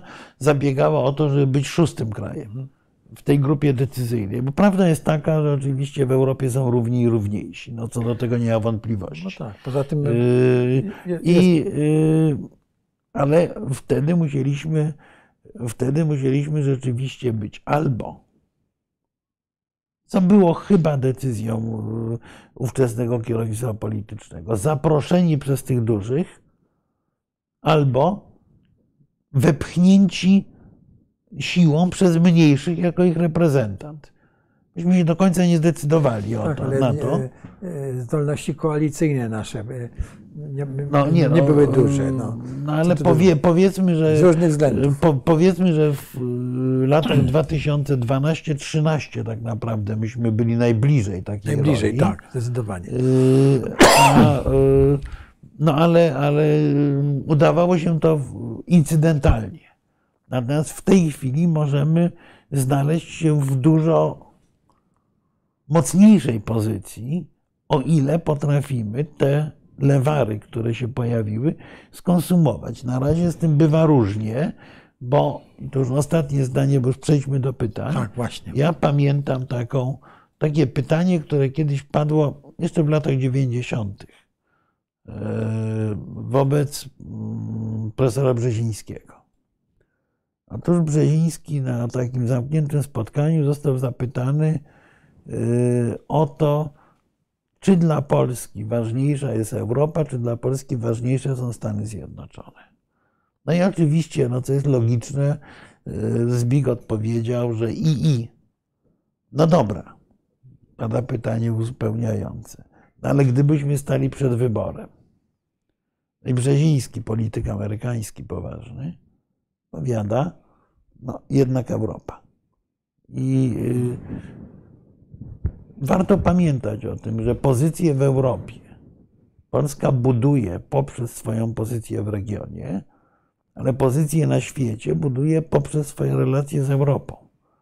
Stany Zjednoczone są, zresztą to mówiliśmy Tak. przed tygodniem, yy, sojusznikiem, który w tej chwili jest kluczowy absolutnie, ale sojusznikiem, który ma ograniczone interesy na tym polu. A porządny sojusznik to jest sojusznik, którego yy, nasza porażka również bardzo zaboli. I w tym sensie warto inwestować w Europę. Dobrze. Jeżeli o tym mówię. Słuchaj, przechodzimy do pytań. Dobrze? Proszę Państwa, teraz będziemy odpowiadali na Państwa pytania i komentarze. Będziemy się z Państwem sprzeczać, albo nie będziemy się sprzeczać, ale chciałbym powiedzieć, że za następne nasze spotkanie odbędzie się w piątek o 18. Tak jest. Nie w niedzielę. To tylko dlatego, że pan e, Marek Nowakowski pójdzie do teatru na tango Mrożka i Tak, nowe, E, no, no, nowe, nowe odczytanie tanga. nowe tango, odczytanie tanga i e, Mrożka zawsze warto e, odczytać na nowo, zwłaszcza, że jest e, no, szczególnie aktualny. niestety dziwnie aktualny. Dziwnie To- aktualny, tak, tak. to po prostu. Ja ostatnio obejrzałem e, e, no, półgodzinną tą szt- sztukę Ambasador, prawda, gdzie po prostu no, uderzająco aktualny. Dobrze, przechodzimy do pytań. Tak I jest. tu mam, Czy polityka nie, niemiecka nie jest taka, jaką w gruncie rzeczy chcemy dla Polski, czyli wyślemy broń, ale USA niech będą pierwsze, czyli rozwinę myśl, niech NATO działa jako całość, a nie tylko państwa. Ab- Absolutnie, absolutnie tak, NATO musi działać jako całość. Tak, i Niemcy i- tutaj trochę tak działają, jak pan pisze, prawda? E, Niemcy trochę tak działają, przy czym Niemcy i Niemcy i Francja to jest ten kłopot, że one wciąż e, żyją takim złudzeniem m, europejskiej samodzielności strategicznej, rozumianej jako samodzielność trochę, trochę również wobec Stanów Zjednoczonych. No, po wybuchu wojny to już jest to, to już jest po prostu nieaktualne, bo jeżeli nam co drugi dzień pan Miedwiediew grozi bronią atomową, to realny parasol y, atomowy nie ma, realnego parasola atomowego nie ma Francja, tylko mają Stany Zjednoczone. I bez Stanów Zjednoczonych się chwilowo nie obronimy, ale oczywiście, wie- więc Niemcy próbują czasami y, postawiać Amerykanom nogę, zresztą gospodarczo są pewne spory i tak dalej. Natomiast niewątpliwie taka powinna być polityka polska. O tyle, że o tyle różniąca się od Niemiec, że powinna być bardziej zdecydowana. Y, A y, tu pan Artur powiada, że USA chcą za jednym zamachem osłabić wszystkich i zostać hegemonem. No niewątpliwie chcą, chcą pozostać hegemonem, tak. Yy, ma Rosja. Słusznie mają. Chiny i Unia Europejska, To znaczy- szczególnie Niemcy. No może y, nie oberwać mają Chiny chyba nawet bardziej niż Rosja w mojej ocenie. Natomiast y, Unia i Niemcy nie tyle mają oberwać, ile, y, ile grzecznie stanąć w szeregu. To prawda. Takie Tak, jest ale- myślenie amerykańskie. Ale, ale rozumiem, że Niemcy i Unia stanąć w szeregu nie chce, bo jest tam jednak sprzecz, sprzeczność interesów gospodarczych. E, ogromna, Tak, przy czym, e, przy Ten, czym e, nie do końca, bo w dyskursie niemieckim na przykład dla Niemiec dużo ważniejsze są Chiny niż Rosja, po Tak, pierwsze. tak, zdecydowanie. E, Teraz, i- teraz zwłaszcza. Ale nie tylko, bo, bo z Rosją wymiana handlowa jest mniejsza niż z Polską, a z Chinami jednak jest Tak. gigantyczna. Chiny są pierwszym partnerem gospodarczym Niemiec, e, zwłaszcza w imporcie, a niemiecka gospodarka jest w ogromnym stopniu uzależniona od eksportu. Ale ja mówię to w tym sensie, że skoro y, zostały Niemcy zrezygnowały z tych tanich źródeł energii, już żeśmy to powiedzieli No to tak, dzisiaj, to tak? chiński rynek to jest tym chiński ważniejszy. Jest tym, tym ważniejszy się staje. Ale tak? jednocześnie Niemcy, i to wszystkie siły polityczne w Niemczech, mają świadomość, że y, te związki z Chinami trzeba osłabiać. Mhm. Pytanie nie jest o to, czy, tylko w jaki sposób i jak szybko. Tak, bo żeby nie wpaść znowu w pułapkę zależności. No, Amerykanie oczywiście chcieliby, żeby Tak, je ale- urwać szybko i całkowicie, najlepiej jutro. No. Jutro. Ale tutaj pan Artur, jest jed, jeszcze jeden wątek tego pytania pana Artura, bo tak, że wszystkich chcą osłabić i podzielić, to są Chiny. Prawda? tak. No, bo to jest Znaczy, zdecydowanie. Amery- tak, Amerykanie nie chcą Unii podzielić, bo Amerykanie sobie uświadomili to niedawno, że oni nie uciągną sami tego wózka, że Tak. y, nie mogą jednocześnie obsługiwać czterech frontów y, konfliktu. I między innymi dlatego ja mówiłem o tej zjednoczonej Europie tyle, że y, musimy mieć świadomość, że dla Amerykanów front europejski jest frontem numer dwa. Numer jeden jest chiński y, czy, czy, czy powiedzmy zachodniopacyficzny w ogóle. Y, I y, w momencie, kiedy staną przed wyborem, może się okazać, że Stany Zjednoczone się zaczną wycofywać z Europy, przynajmniej częściowo, i my musimy być na to przygotowani mieć własne, własne narzędzia, y, własne narzędzia obrony. I między innymi dlatego to paradoksalnie w naszym interesie jest nawet bardziej, żeby pokonać Rosję niż, niż Amerykanów. Dla Amerykanów taki gnilny konflikt byłby całkiem niezły, bo wszystkich osłabia. A, a, a dla nas to jest, to jest kwestia życiowo ważna.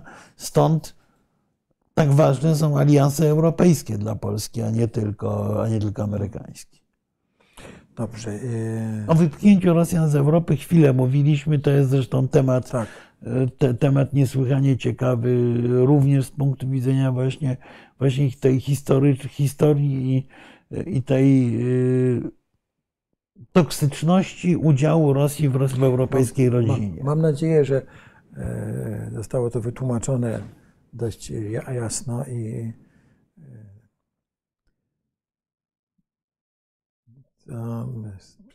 Niemcy wysłali tyle samo czołgów do Ukrainy, co rozumiem USA. Nie, no tak, na tyle samo. No czołgów tak, tak. Znaczy w ogóle nie wysłali, tak, ani jednej iluzji. Tu nie mamy dobywieczy, dobywieczy, bardzo się cieszymy, że jesteśmy z państwem. E, jesteśmy. Pan Jan Józef Dynem nas pyta, ciekawy, czy ambasador Nowakowski znów będzie sam sobie zaprzeczał, z jednej strony życząc sobie Rosji poza Europą, a z drugiej Niemcy liderujące Unii. No, mam, jaka, mam, mam ale, nadzieję, jaka panie Janie Józefie, że ja powiedziałem jasno, że Niemcy po pierwsze Europie nie, nie liderują, po drugie tego liderow, to, to nie życzę sobie liderowania, życzę sobie Rosji poza Europą, natomiast Niemcy... Niemcy zrezygnowali z Rosji, to znaczy, tak nie znaczy nie, Niemcy, znaczy, inaczej rozpad Europy oznacza śmiertelne zagrożenie nowym paktem Ribbentrop-Mołotow. E, o tyle jesteśmy bezpieczniejsi, o ile Niemcy są wmontowane w układ europejski. E, także e, ja, ja nie widzę tej autozaprzeczenia. Tak, ale ja też nie widzę sprzeczności. Słuchaj, kluczowe pytanie, które postawiliśmy dzisiaj w tytule było, czy Zachód chce rzeczywiście mm. zwycięstwa. Ukrainy. No i, to jest, I to jest pytanie. to jest pytanie, na które... To jest pytanie, na które cały czas Rammstein też do końca nie przyniosł odpowiedzi. Rzeczywiście, być może należy o to powiedzieć wprost. W mojej ocenie jest tak, że Stany Zjednoczone gdzieś w okolicy Bożego Narodzenia, ostatecznie po wizycie Zełenskiego w Waszyngtonie, podjęły decyzję strategiczną. Wspieramy zwycięstwo Ukrainy w wojnie. Natomiast Europa wciąż jeszcze nie do końca zdecydowała, czy dla nas, jako Europy, czy dla poszczególnych państw europejskich, szczególnie rzeczywiście mam tu na myśli Niemcy, czy dla nas lepsze jest, żeby Ukraina nie przegrała, czy żeby Ukraina wygrała. To jest trochę coś innego. E, uważam, że jest to myślenie fałszywe absolutnie, ponieważ Y, tak jak mówiłem przed chwilą, y, zaklajstrowanie tego konfliktu oznacza to, że albo samym sobie, albo w najlepszym razie naszym dzieciom fundujemy pewną trzecią wojnę światową. Jeżeli, jeżeli natomiast ta sprawa zostanie rozstrzygnięta zwycięstwem Ukrainy, to mamy szansę na nową stabilizację europejską. Tak, tu jest ten problem wygrać wojnę e, i nie doprowadzić do wojny. Tak, więc gdyby Zachód chciał wygrać wojnę Ukrainy, to by było po wszystkim. Tak, jeżeli, jeżeli to też mówiłem, jeżeli Zachód by e, zaangażował się no, w pełni. Nie wiadomo, czy by było e, po wszystkim, bo musimy, i to też tutaj było dzisiaj omawiane, prawda, Rosjanie mają w zanadrzu tę broń atomową. Ja jestem przekonany o tym, że gdyby to była, zmierzało do klęski gwałtownej, że oni by tej broni no, użyli. To wprost to... powiedzieli. Natomiast, to... y, natomiast y, no, rzeczywiście jest pytanie, w jakiej skali i czy, y, i, i czy by się opłaciło. Mm, więc w tym sensie, że gdyby Zachód y, poszedł na pełne dostawy sprzętu, szkolenia, pełne wsparcie Ukrainy, gdzieś y, na przełomie wiosny i lata e, zeszłego roku, to prawdopodobnie Ukraina miałaby dużo większe szanse na odniesienie pełnego zwycięstwa, czyli pozbycie się Rosjan ze swojego terytorium e, i powrót do granic z roku 2013. Tak, tutaj Pan nas pyta, czy będzie wychwalana. No to już musi Pan ocenić, czy dzisiaj była wychwalana, czy nie. Yy, polityka w stosunku do Niemiec. Niemcy wielkim hamulcem, tośmy No właśnie, no, no, pan, znowu, panie Józefie, no Niemcy nie są wielkim hamulcowym, ponieważ Niemcy są jednym z tych krajów, które najwięcej wyłożyły na pomoc dla Ukrainy. E, więc trudno mówić, że są wielkim hamulcowym. Można mówić, że w stosunku do swoich możliwości mogły dać więcej. Mogły. w stosunku do swoich możliwości mogły dać szybciej. Mogły. Natomiast no, nie są wielkim hamulcowym. Panie, panie Krzysztofie, możemy wrzucić te dane. One co prawda się kończą na październiku i nie są na najnowsze. Znaczy na, najnowsze są dla Niemiec zdecydowanie korzystniejsze. Ale tu pokażmy, jak to było do października. Yy, dobrze, to są slajdy, tak? Ja mam przełożyć sam te slajdy. To, proszę Państwa, tu pojedźmy. To proszę zwrócić uwagę, to jest e, pomoc militarna dla Niemiec. I do to początku października. Do początku października, prawda? I teraz Niemcy są już tak, e, prawie proszę, równo z Wielką Brytanią. Proszę zwrócić uwagę na to, ale tu mamy jeszcze jeden nie, niezbyt wyraźny slajd. Przepraszam, nie, nie przygotowałem go dosyć dobrze. To jest do, z kolei do listopada i ten slajd e, też nie obejmuje całości, bo tu mamy pomoc całościową, czyli militarną, humanitarną i finansową dla Ukrainy. I ten górny pasek to są, to są Stany Zjednoczone, ten dolny pasek to jest Unia Europejska, gdzie jak widać e, jest e, e, pomoc finansowa Unii jest duża. Ona do dzisiaj jest mniej więcej taka sama, jak, znaczy jeszcze większa, o wiele większa, bo bo kolejne, znaczy kolejne nie, te pakiety... Niemal, wyrównująca się ze Stanami tak, Zjednoczonymi. Tak, tak jeśli chodzi o całość. Yy, Tylko... I, yy, I, już tutaj w globalnej pomocy Niemcy są tak. wyżej niż Polska. Tak. Yy, no, tu Polska jest na piątym miejscu, no, my nie jesteśmy. Na, na czwartym, no bo na początku jest Unia jako całość, a potem dajemy nie, poszczególne kraje unijne. Niemcy, Kanada i dopiero jeszcze Kanada nas w tym zbiorczym Y, pomocy przewyższa. Zatem, że myśmy już w tej chwili przeskoczyli Kanadę, natomiast Niemcy, mhm. nie, Niemcy zdecydowanie poszły, tak. po, po, po, poszły tak. jeszcze do przodu, ich pozycja jeszcze się wzmocniła tej pomocy, więc dlaczego mówimy, powtarzamy głupie propagandowe stwierdzenie, że Niemcy nie pomagają i są hamulcowym. To jest nieprawda. Tak. Yy, natomiast mogły pomagać więcej, a przede wszystkim mogły pomagać skuteczniej. No to, to, to jest jakby inna historia, ale ja zwracam uwagę, że prezydent Ukrainy przy wszystkich zastrzeżeniach i tym, co mówił o leopardach, jednocześnie bardzo ciepło mówi o, o wsparciu niemieckim dla, dla Ukrainy. Tak, ale nie mówimy tego znowu, żeby chwalić y, y, Niemcy, bo jak to powiedzieliśmy, no, Mamy, nie, tylko, ma masę tylko operujmy w realiach. Realnie. No, realia Ale są takie, jakie są. Jeszcze raz tylko, że proszę Państwa, chciałem powiedzieć, że to są dane do, e, listopada, do, do, do listopada, tam jest 20 chyba Tak, listopada. tutaj do 20 listopada. Także to były, nie, już wszystko tamte się były do października. Wszystko się po, pozmieniało tutaj. Wróćmy do pytań, Panie Krzysztofie, dobrze? Przepraszam za ten e, niezbyt wyraźny slajd. E, czytałem, że na Ukrainie właśnie korupcja. Właściwie w, w kraju w stanie wojny trudno to badać chyba. Być może właśnie, być może nie.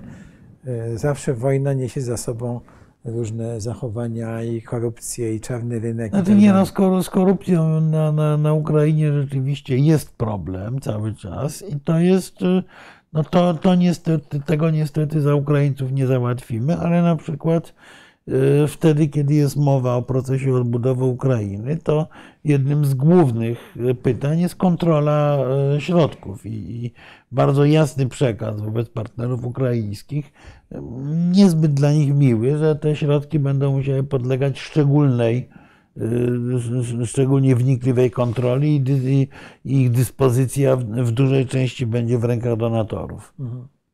Tak, no niezbyt to jest miłe, no ale tak, tak no Verhofstadt stwierdził, że Unia jest e, podzielona. No, no jest. E, ja muszę powiedzieć, że no Verhofstadta głównie środowiska prawicowe zawsze krytykowały strasznie, więc może niekoniecznie warto go przy tej, przy tej okazji cytować, ale to jest jak ze szklanką, no, czy ona jest do połowy pełna, czy do połowy pusta. Tak. Unia niewątpliwie, czy Europa jest niewątpliwie bardziej solidarna niż była przed wojną, bo rzeczywiście Europa wpadała i na to zresztą także wpadały w pewien kryzys. Yy, napaść Putina yy, wzmocniła tę jedność, a że ona nie jest taka, jak chciałby ją jej Verhofstadt, to jest zupełnie inna sprawa. Mhm. Ale ja z drugiej strony e, pana Verhofstadta bardzo lubię za to, że on tak dużo wie o Polsce i w zasadzie jest nam bardzo bardzo przychylny i e, e, no można powiedzieć, że, właściwie dobrze się wypowiada o, o, o, Polsce i no, powiedziałbym o, o, o, jednej stronie polskiego no, sporu, to jest tak, istotne. Znaczy, ale myślę, że w moim no, znaczy, mniemaniu... Niewątpliwie on... sprawy polskie zaangażowane, być może tak. bardzo po, rzeczywiście po jednej ze stron sporu. Tak, ale orientuje się w naszej sytuacji wewnętrznej i dobrze, no ma swoje zdanie, także minęło, pani Katarzynie, minęło 100 lat, a problemy wciąż te same. No, nawet 300 lat i problemy wciąż tak, te same. Mamy ciągle Rosję, Rosję tak, wynikające właśnie z tego, tak. z tej toksyny sączonej przez, przez Rosję do, do, Europy, do Europy. Co się stało w Europie, tak? E, te kraje narodowe Europy postanowiły, że zakończą raz na zawsze, pozbędą się wojny jako metody e, rozwiązywania konfliktów między sobą, tak? I miały takie, mieliśmy takie wrażenie, że już żeśmy tę wojnę z Europy wyrugowali. Wojna się gdzieś toczyła, myślę, a to w Europie no, to nie powiedzmy, no, krwawa no, wojna w byłej Jugosławii, no, Jugosławii. przypomniała. No tak, ale, ale tam, no to wiesz, ta Jugosławia, zawsze można powiedzieć, te Bałkany produkują więcej hmm, historii tak. niż mogą skonsumować, wiesz, tak, poza tym, poza tym tam... Yy, Jedno, jedną wojnę to sprowokowali Niemcy, bo, bo uznali Chorwację, a z kolei Baker, no tak, no, Baker ale... powiedział e, e, Serbom, prawda, że Stany Zjednoczone nigdy nie uznają tej e, zbrodniczej, e, tej, e, na, jak to on to powiedział, e, tej, no, na, nacjonalizmu zbrodniczego, mm, tak? Co, tak. co oni odczytali, że w takim tak, razie można zacząć wojnę. Tak? tak.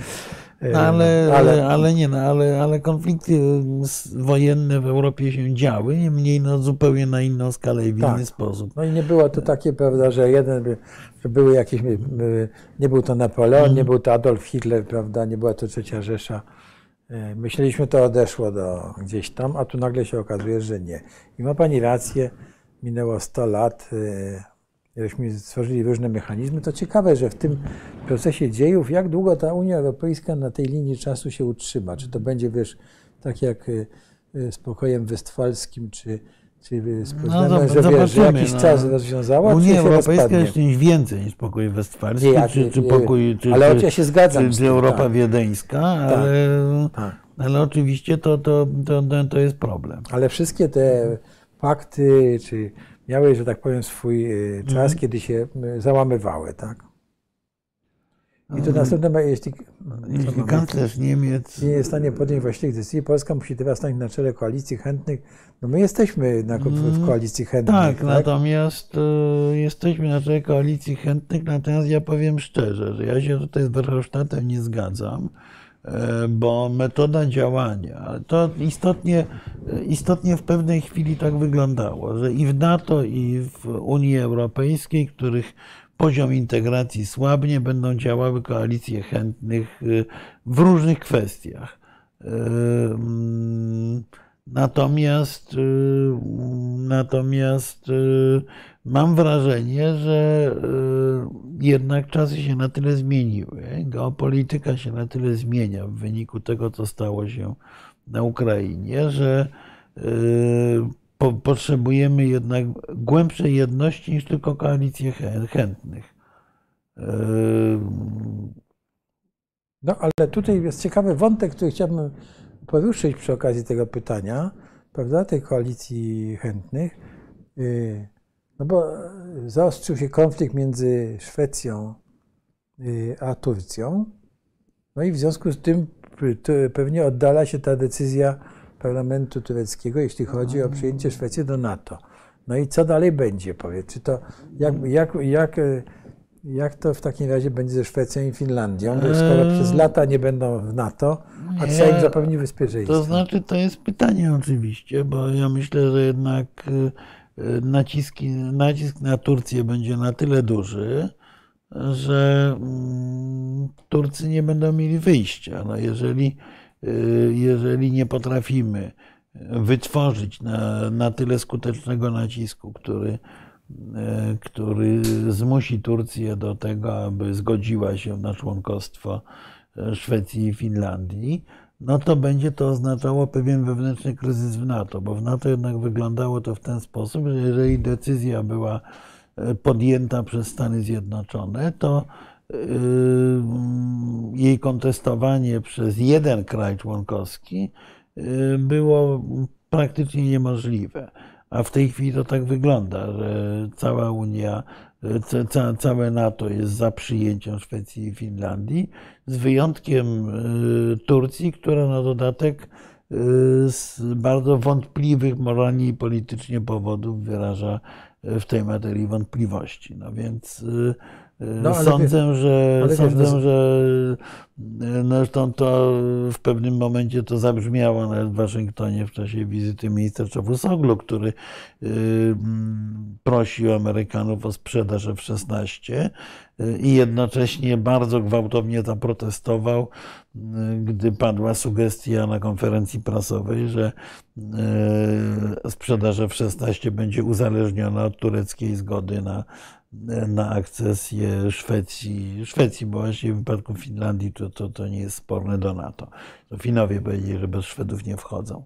E, także, także wydaje mi się, że e, Turcy prowadzą niesłychanie ryzykowną grę. Ja bym powiedział, że o ile e, Turcji być może ta chuligańska polityka się opłaci, to kopiowanie tej polityki przez Polskę nie jest dobrym pomysłem, a niektórzy nasi politycy mają, mają do tego pewną skłonność. Także, tak. E, także ja bym ja byłbym optym, podwójnym optymistą. Ja zakładam, że dość szybko leopardy pojadą na Ukrainę e, i zakładam, że dość szybko Turcja zostanie skłoniona do wycofania swojego weta a jeżeli nie, to być może, to, to, to, to, to być może nastąpi pewien kryzys w relacjach pomiędzy Turcją a, a, a całym NATO. To sądzę, że Amerykanie szukają w tej chwili dźwigni nacisku. Tutaj pan jeszcze White Eagle, czy pani White Eagle nam pisze, tak więc proszę nie bredzić i bujać w obłokach. Panowie, jak to państwo robią co tydzień, znaczy, naprawdę więc ja no, tu mam odpowiedź. Nie, no, że o tych, o tych Niemczech już tak, rozmawialiśmy się, to ale, dajmy słuchaj, sobie spokój. Ja rozumiem, że tutaj y, niektórzy z państwa to y, chcieliby tak, że wypowiemy Niemcom wojnę i postawimy ultimatum. Tak. Albo wojna, albo czołgi No nie, ale to, to tutaj... No, Piłsudski już tak... Nie, nie, no, nie, no, tylko Piłsudski mógł sobie na to pozwolić, bo był silniejszy militarnie od Niemiec. Znaczy od, od Litwy chyba. Nie, ale od Niemiec też. No, od w wypadku też, tak, Niemiec tak. był ten pomysł o, wojny prewencyjnej. O, o, stosunkach, e, ja mówię o nawiązaniu stosunków no, dyplomatycznych. Ultimatum, no to, to, to tak. było, to, to nie Piłsudski, tylko Ryćmigły. Ryćmigły, dobra. E, natomiast. Natomiast e, tutaj jakby w tym nurcie mieści się na przykład to, co pan Piotr powiedział, zmusić USA do wysłania Abramsów. No, jeżeli byśmy byli w stanie zmusić USA do czegokolwiek, to, to, to jestem za, no, ale nie sądzę, no. żebyśmy byli, żebyśmy byli w stanie, ponieważ y, proporcja sił pomiędzy USA i Polską wynosi mniej więcej, jest mniej więcej tak jak pomiędzy Polską a Litwą. Y, właśnie, więc miejmy tak. tego, miejmy tego możemy, świadomość. Możemy otrzymać odpowiedź panowie, ale Stany Zjednoczone tak. niczego nie muszą. Wysłać tak. leopardy bez zgody Niemiec z kolei, e, no, tak. po, po pierwsze to jest złamanie nie relacji z Niemcami, tylko pewnych ustaleń międzynarodowych, których tak. strażnikiem głównie są Amerykanie, pamiętajcie Państwo. I bez zgody Niemiec Amerykanie też nie byliby tak e, entuzjastyczni. Poza tym no, Niemcy produkują całe oprzyrządowanie do Abramsów. No, można wysłać tego Abramsa jako jednorazówkę wtedy. E, tu nie Abramsa, tylko Leoparda. Tu raczej chodzi o to, e, tak oczywiście, panie Tomaszu, jest lista krajów reprezentowanych w Ramstein, ona jest dostępna na w internecie. Tak. W tej chwili nie podam, nie podam adresu z głowy. No, tak, ale mówiliśmy to o pięćdziesiątce, prawda? No to jest... Rosja wprowadziła wojnę na Europę.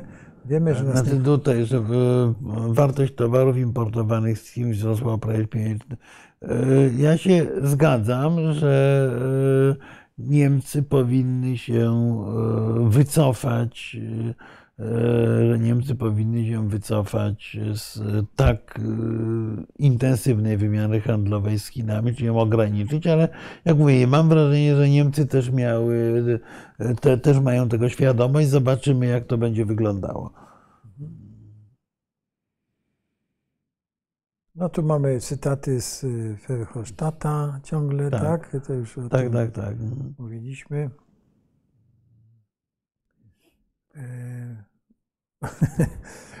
Pan chyba mówi, żeby się uspo... ktoś uspokoił, pewnie chodzi o pana.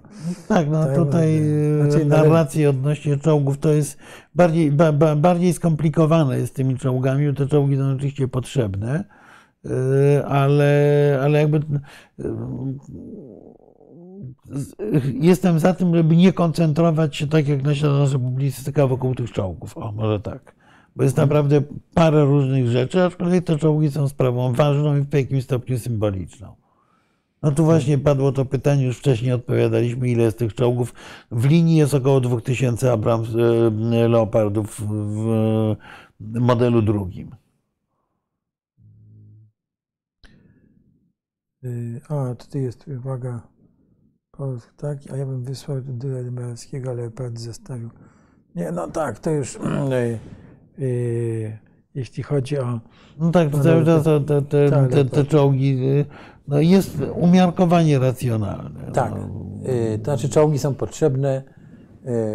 Żeśmy tak, no my teoretycznie możemy wysłać nawet wszystkie nasze leopardy tam 200 z czymś, tylko pamiętajmy, że właśnie wyślemy jednorazówki, jak ktoś tu z Państwa, z państwa służb podkreślił, bo, no bo czołgi wymagają logistyki, serwisu, pocisków i tak dalej, a to, jest, tak. a to jest produkowane w Niemczech, więc no, poza tym pamiętajmy, że głównie Stany Zjednoczone są strażnikiem tej formuły pilnowania końcowego odbiorcy w dowolnych sprawach. Tutaj pada ciekawe pytanie, a co z Armenią? Bo myśmy z, tak, myśmy opuścili od, tak, ten rejon, a tam się dzieją bardzo no, ciekawe no, rzeczy. Tam się dzieją rzeczy ciekawe i ważne.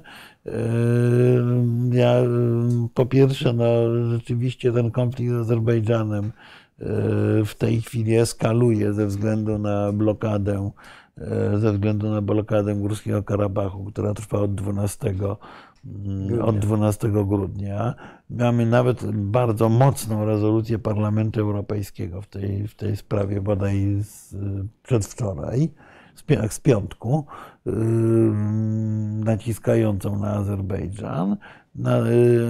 Problemem jest to, że Armenia E, obudziła się, no przepraszam, z ręką w nocniku, ponieważ Armenia przez całe lata inwestowała we współpracę z Rosją. I nagle okazało się podwójnie. Po pierwsze, że Rosja e, nie jest e, partnerem, który w czymkolwiek Armenii pomoże, a po drugie, że Rosja jest w tej chwili tak osłabiona, że nawet jakby chciała pomóc Armenii, to nie bardzo ma do tego narzędzia, a z drugiej, a z trzeciej strony jest tak, że Armenia, zaangażowawszy się w głęboką współpracę z Rosją, y, obniżyła swoją, znacząco swoją wiarygodność wobec partnerów zachodnich. W tej chwili musi ją pomału odbudować. Znaczy ja muszę powiedzieć, że moim przyjaciołom w Armenii y, podpowiadałem coś jeszcze innego, bo proszę Państwa, świat się zmienia w kierunku, mi się to nie podoba, ale świat się zmienia w kierunku nowego koncertu mocarstw. I Armenia, podobnie jak większość małych krajów, musi poszukać sobie patrona. Takim patronem dla Armenii paradoksalnie mogłyby się okazać Indie. Dlatego, że e, Indie są zainteresowane współpracą z Armenią, ponieważ Indie mają problemy z Turcją, dlatego że Turcja jest najbliższym sojusznikiem Pakistanu. Prawda? E, Pakistan jest z punktu widzenia New, New Delhi e, najgroźniejszym, e, największym zagrożeniem dla Indii. Wobec tego monitorowanie czy wspieranie tendencji niechętnych Turcji w regionie południowego Kaukazu leży w interesie Indii. Indie są zainteresowane budową szlaku drogowego, transportowego prowadzącego przez Iran i właśnie Armenię, bo Azerbejdżan jest tej samej bajki co Pakistan i, i Turcja, przez Armenię, Gruzję do Morza Czarnego i dalej do Europy. I wreszcie nie najmniej ważna rzecz, kraj taki jak Indie, który zaczyna pomału dopiero budować swoją mocarstwowość, potrzebuje klientów. I zresztą chyba Ormianie sami to, też to dostrzegli, bo e, są już podpisane pierwsze umowy o dostawach uzbrojenia indyjskiego dla, dla Armenii, czyli Armenia wychodzi z jednostronnego uzależnienia od uzbrojenia e, rosyjskiego. Natomiast no, e, jeżeli my narzekamy na nasze położenie geopolityczne, no to co mają powiedzieć Ormianie, którzy są wciśnięci pomiędzy kraje, które najchętniej by ich się w ogóle pozbyły ze świata. Bo, bo No, takie. To, co ma powiedzieć biedna Mongolia? Popatrzmy na mapę. e, no, Mongolia jest duża, Armenia mała. No tak, ale, to, no, ale Mongolia ma wiesz, Także- ogromne terytorium, tym bardziej jest, że tak powiem, łakomym kąskiem i małą ludność. No Tak, tak, ale Mongolia dużo- jest tak naprawdę i przez Chińczyków, i przez Rosjan uważana za swoją kolonię i dzięki temu, że ona jest przez obu uważana za kolonię, no to zachowuje względną niezależność No, pomiędzy dziękuję nimi. Y, Natomiast w wypadku Armenii no mamy, mamy Azerów i Turków, którzy no wią, znaczy ja, ja powiedziałbym tak, że yy, wyobraźmy sobie sytuację, w której yy, Izrael sąsiaduje z jakimś państwem stworzonym przez yy, emigrantów yy, z NSDAP. I to państwo jest dużo od niego większe i silniejsze. No bo Armenia sąsiaduje z krajami, które dokonały gigantycznego ludobójstwa Ormian i cały czas nawet za nie przeprosiły, prawda?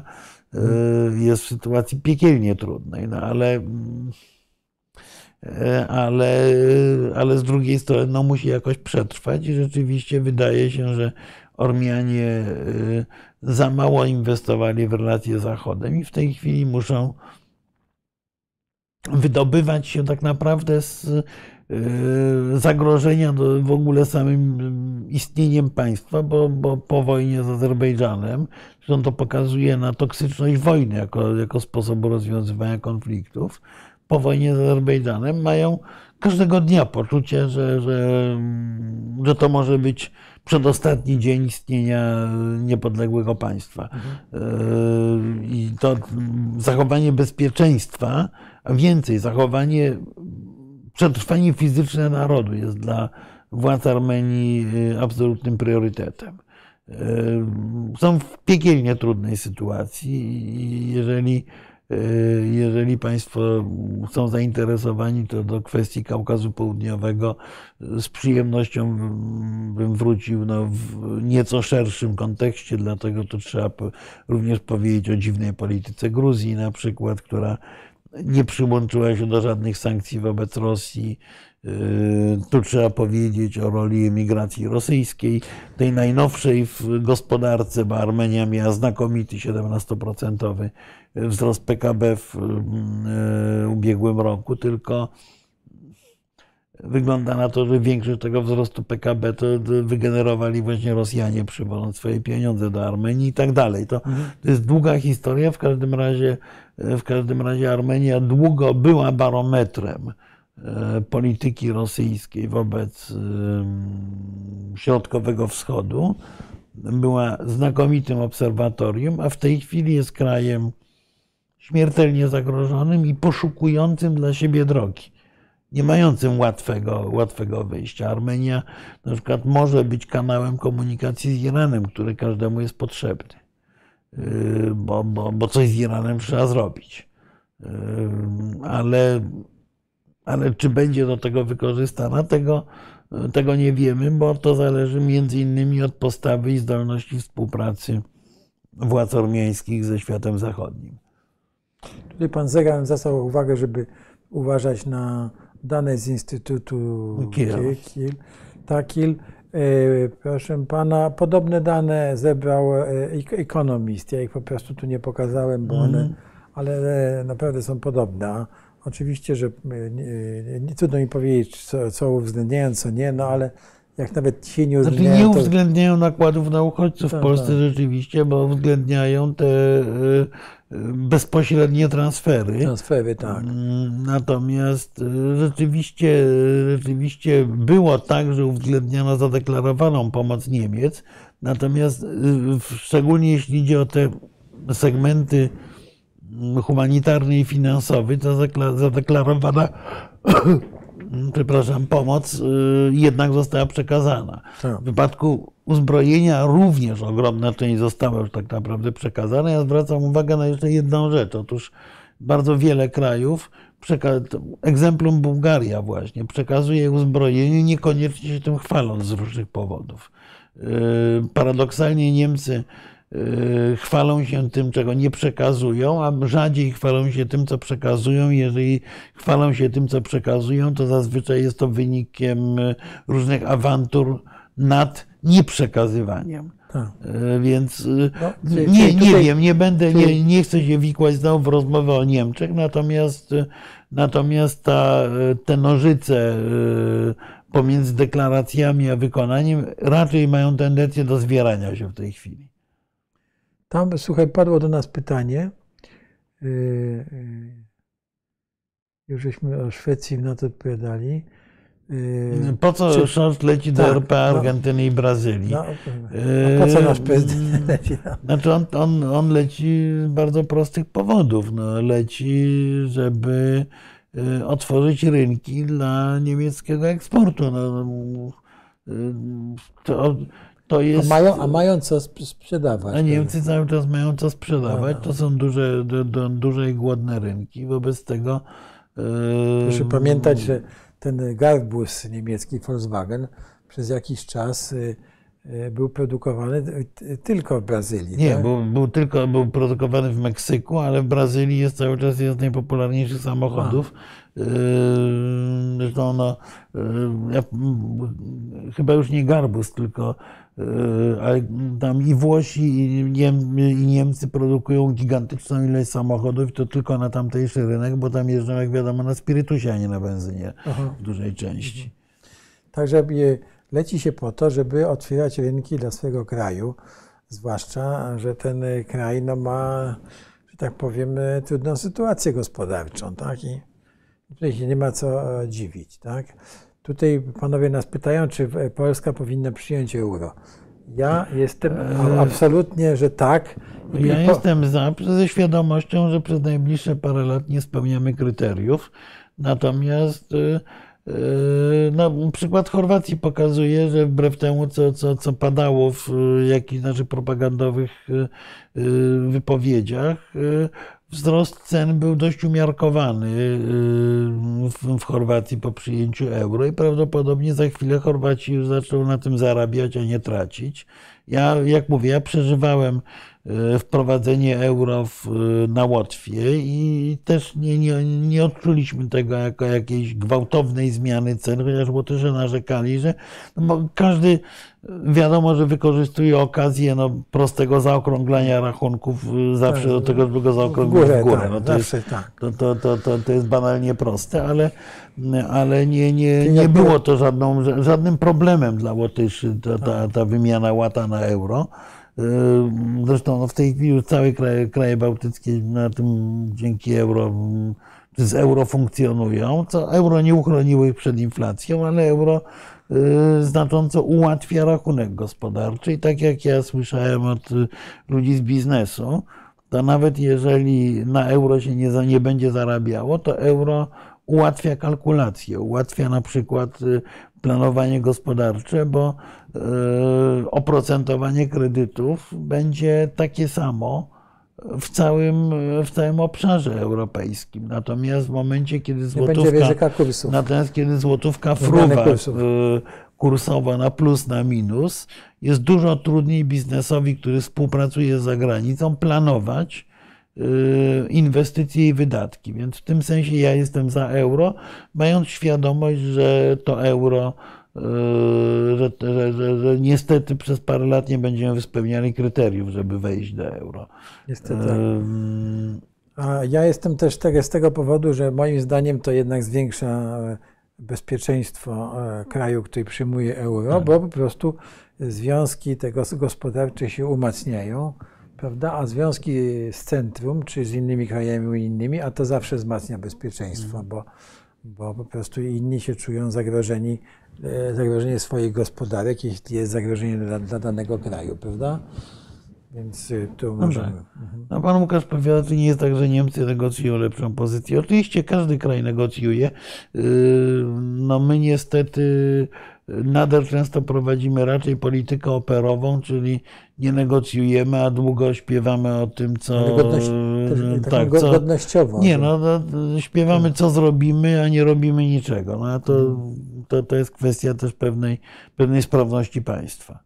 Ktoś pisze, że chcesz do, e, do, do, Nie, no to, punkt, to, to, to, to, to żartem Tak, oczywiście. oczywiście. Tak. Ale, ale powiedzmy sobie, proszę Państwa, że BRICS jego znaczenie gospodarstwie, gospodarcze jest przesadzane często. To jest No tak, To znaczy nie jest no BRICS, BRICS może być y, wehikułem do montowania y, jakiejś antyzachodniej koalicji, do tego był wymyślony. Natomiast wydaje się, że w tej chwili y, że w tej chwili ze względu na agresywną politykę Rosji właściwie zamarł tak naprawdę. To znaczy jest klubem łagod, łagodnego stosunku do Rosji, ale nie, y, ale nie, y, mm, nie, nie, nie bezpośredniego wspierania Rosji.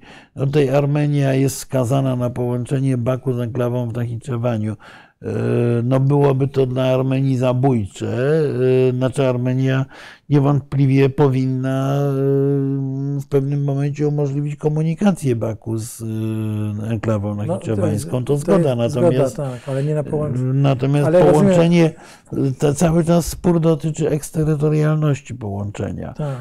pomiędzy. No mi się wydaje, że w takim przypadku, jeżeli od tego jednego drogi zależy poziom życia prawda, w tej enklawie, no to, to by było chyba Nie, no, w wskazane, wypadku żeby... Mhm. nachiczewania to, to, jest, to jest bardziej skomplikowana sprawa. jak, y, Połączenie y, Azerbejdżanu z nachiczewaniem eksterytorialną drogą prze, odcina Armenię od połączenia z y, Turcją. Tak. E, Bo to jest wąziuteńki korytarz 30-kilometrowy Tak. terytorium armeńskiego pomiędzy dwoma e, fragmentami e, Azerbejdżanu. Wobec tego Armenia jest gotowa na to połączenie z Nachiczewaniem pod warunkiem, że nie będzie ono eksterytorialne.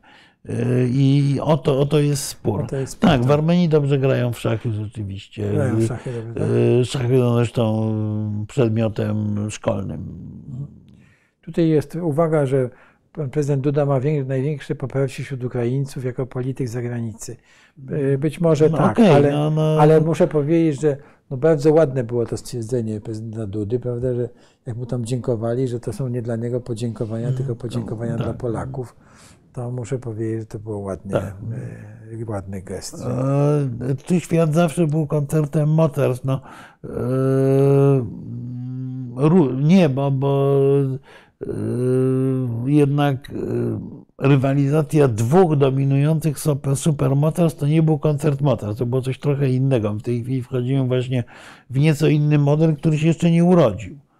E, Więc to, to oczy, oczywiście, że rola mocarstw zawsze była istotna, ale mam wrażenie, że właśnie w tej chwili wchodzimy w taką, w taką epokę gry kilku kluczowych mocarstw, które będą rozdawały karty. A do Ale- tej pory to, to były dwa supermocarstwa tak naprawdę, a wokół nich toczyły się przeróżne inne gry. E,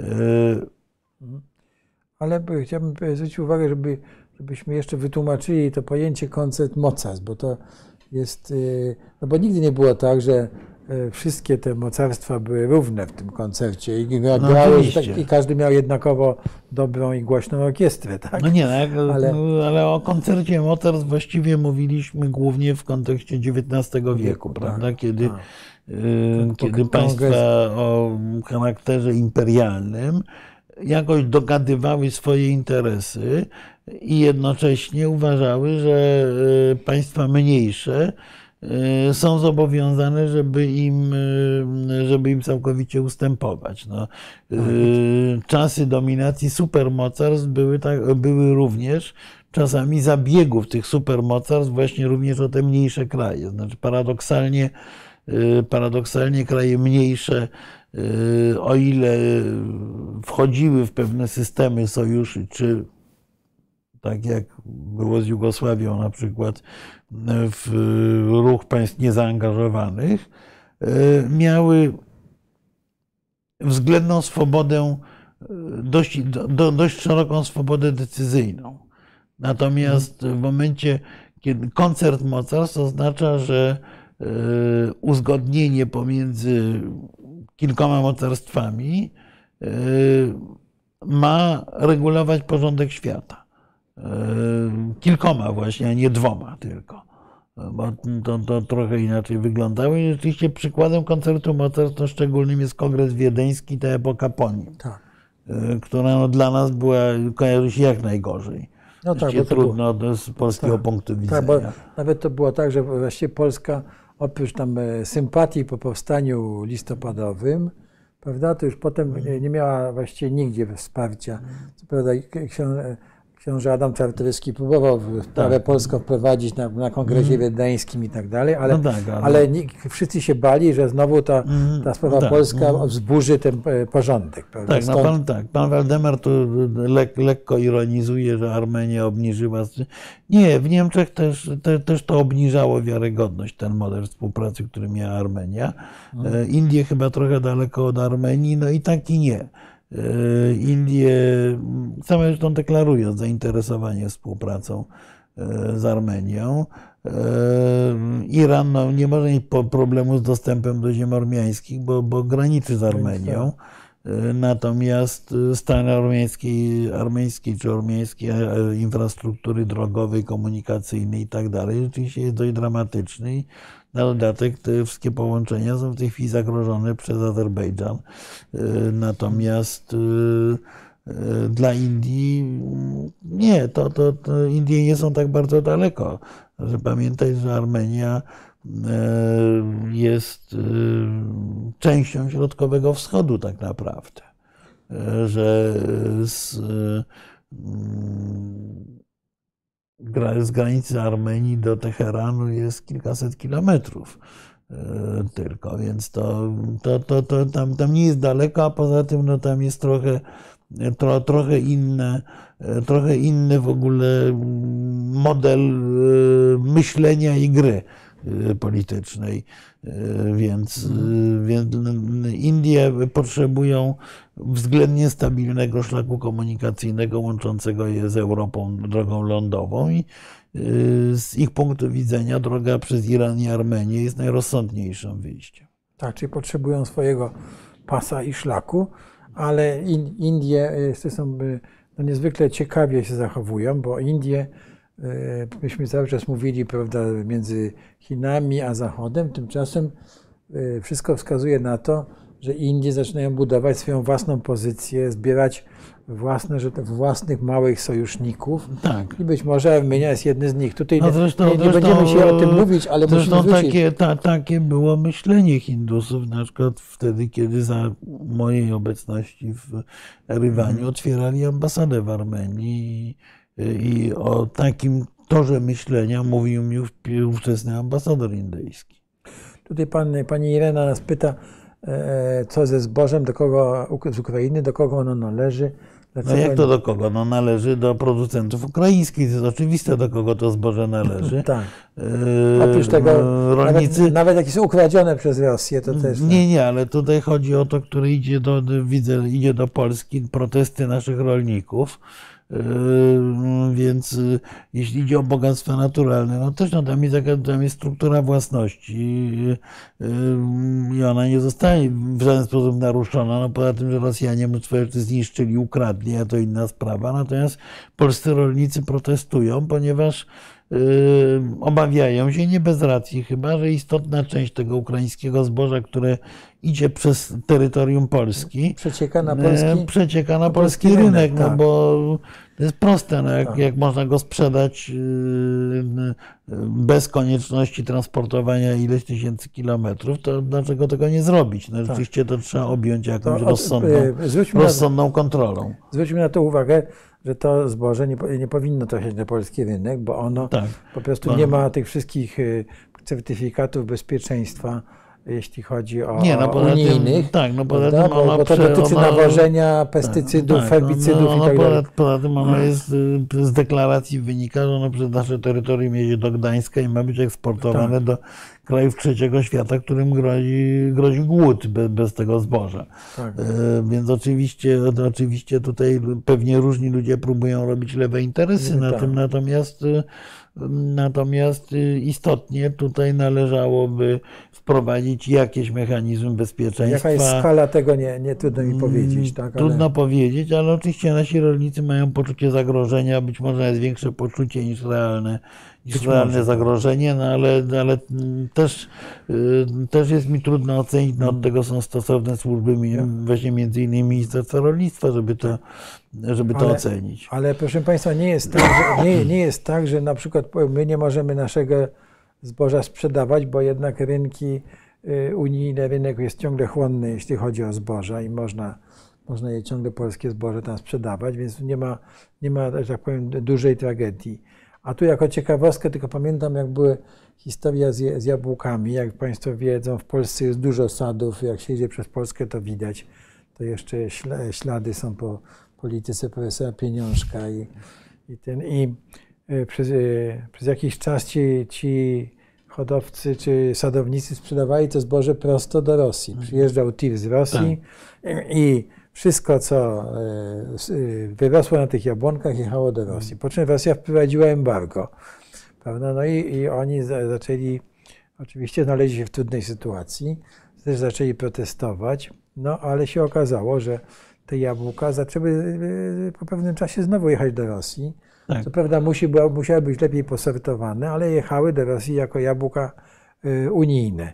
Także e, Ale jechały do Rosji jako jabłka również, jak i przeróżne inne. różne inne, tak. E, Między innymi właśnie przez Armenię, przez Azerbejdżan Tak. jechały, gdzie się dało, e, omijały tę, Tak, tak. tę, tę embargo. Sztuka polega na tym tylko, żeby mieć otwarte kanały, No tak nie, powiem, eksportowe. ale nie, ale z drugiej, z drugiej strony y, to, że y, no jednak znacząco zmalał ten eksport do Rosji spowodowało, że myśmy potrafili te jabłka ulokować na innych, Tak. na innych rynkach. To, y, bo, bo eksport do Rosji powodował, że nasze jabłka miały y, marną opinię, ja powiem tak. Tak. Y, Ja, ja nawet pamiętam, że y, kiedyś w którejś z gazet na Łotwie zamieszczono moją karykaturę z jabłkiem, y, ponieważ, ponieważ wykłócałem się z sieciami supermarketów, nie z władzami, żeby polskie jabłka były, bo na Łotwie jest wysoka kultura w ogóle sprzedaży towarów rolnych. Towary tak, od- rolne od są- zawsze była, Są tak. opisywane precyzyjnie źródło pochodzenia i tak dalej. No i polskie jabłka wśród ogromnej ilości bardzo dobrej oferty brazylijskiej, francuskiej i tak dalej były zazwyczaj na najniższych półkach. Jako te, jako te najgorsze. No więc ja walczyłem, żeby y, te, Były na te, żeby te, żeby były, nawet nie, żeby były drożej czy więcej, tylko żeby były docenione. Y, No i właśnie wy, wy, wy, wyląd, bo to jest też zdolność, zdolność sprzedaży, bo to, że myśmy ładowali na rynek rosyjski, powodowało, że y, producentowi nie opłacało się zadbanie o coś, co na przykład robili Chilijczycy czy, czy Brazylijczycy, czyli właśnie odpowiednie posortowanie jabłek, opisanie, wyeksponowanie. Nasze jabłka były sprzedawane najczęściej w, pięcio, w 5-kilogramowych workach w tym, a y, piękne jabłuszka brazylijskie Układane, ułożone po sztuce, każde z nalepką Tak, tak, osobnym. y, tym. I, No i od razu tak. i pamiętam, że to do, dość długo trwały przeróżne debaty o tym. Wiele się nie Ale poprawiło. tutaj, na- dopóki tutaj zwróciłeś uwagę na ciekawy aspekt pracy ambasadora, bo to jest też e, prawda, Znaczy, ona powiedziała, że to jest główna praca dla każdego ambasadora, dbanie o interesy ekonomiczne. No, oczywiście. Tak, czego co nie każdy, każdy myśli, że ambasador tylko chodzi po salonach, prawda, i, i pije Znaczy taki, co chodzi wino. po salonach, to należy zwolnić, bo to strata czasu Bo to i pieniędzy podatników. Tak. tak. Znaczy po salonach też trzeba chodzić, ale No, też, a nie się- wyłącznie. Tak, bo tam się buduje. Zaraz będziemy kończyć, ale e, gdyby nie poparcie polskiego rządu, to Ukraina by wojnę już przegrała i się z Rosją. Znaczy, no ja bym powiedział, że poparcie polskiego rządu było tutaj umiarkowanie istotne. Gdyby nie popa- jakby pan napisał, że gdyby nie poparcie rządu Stanów Zjednoczonych, to bym się zgodził. Polski rząd istotnie zrobił dużo, natomiast no, kluczem było zachowanie Amerykanów i zdolność do tego, żeby, y, żeby Zachód działa, zadziałał jako, jako jedność. Tak, ale e, Czy ruszy więcej emi- emigrantów Tak. na Europę latem? Nie wiadomo. Być Wiadomo. może, dlaczego latem, a może za dwa tygodnie. no, cała, to jest wszystko możliwe. Proszę Państwa, tutaj mówiliśmy o tym zbożu y, ukraińskim, y, eksportowanym i tak dalej. No cała ta akcja ma na celu to, żeby właśnie e, ci, ten strumień y, uchodźców, y, imigrantów był mniejszy, prawda, żeby ludzie nie musieli uciekać przed głodem Tak, pan, i tak Michał, dalej. pan Michał powiada, że Zachód, y, no nie, nie jest to ładne słowa, ale często używane, olał Armenię y, i siłą rzeczy musiał się przyczepić do, musieli się, rozumiem, Ormianie przyczepić do Rosjan. Oni tak uważali. Ja uważam, że o ile pierwsza część jest prawdą, o tyle druga część y, to, skądinąd, y, skądinąd to, to, to, to jest kwestia na, na dłuższą rozmowę. że, Jednak być może Ormianie za mało zainwestowali w przekonywanie Zachodu, czy w budowanie swojego, czy swój lobbying na Zachodzie i tak dalej, bo, bo przyklejenie się do Rosji było wygodniejsze, bym powiedział. Łatwiejsze może, nie wygodniejsze. I, i, i teraz i teraz, y, i teraz mają z tym kłopot. Y, mm, Więc sądzę, że są- sądzę, że to jest, że to jest problem, który Ormianie muszą rozwiązać z perspektywy wręcz egzystencji narodowej. To nie jest łatwy, ła- łatwa kwestia. Zachód był zajęty i nie był w stanie pomóc Armenii. Nie tyle nie był w stanie, ile nie bardzo nawet chciał pomagać, Tak. ale jak mówię, z kolei sam, dla samych Ormian wygodne było oparcie się o Rosjan, którzy oczywiście z, tym, z tą swoją y, pomocą natychmiast się pojawili, bo to na zasadzie pomocy uzależniającej. No, a, y, a potem jest z, z takiej pomocy, tak jak z długów u lichwiarza, się bardzo trudno wyrwać. Tak. Ja y, muszę powiedzieć, że to mnie zastanawia ten komentarz, y, chyba dotyczy pana prezydenta Duży, że on ma jakieś problemy z językiem polskim, bo został y, podrzucony przez Srokę. Taki został wyciągnięty wniosek. Ja, kiedyś Sroka mi ukradła obrączkę i chyba dobrze zrobiła. Nie, no ja- ja- ja bym tutaj nie- wiem, nie czy jest wchodził- związek z językiem polskim. Ja bym nie, nie ja, Ciekawe bym- to ja bym tu w ogóle nie wchodził w.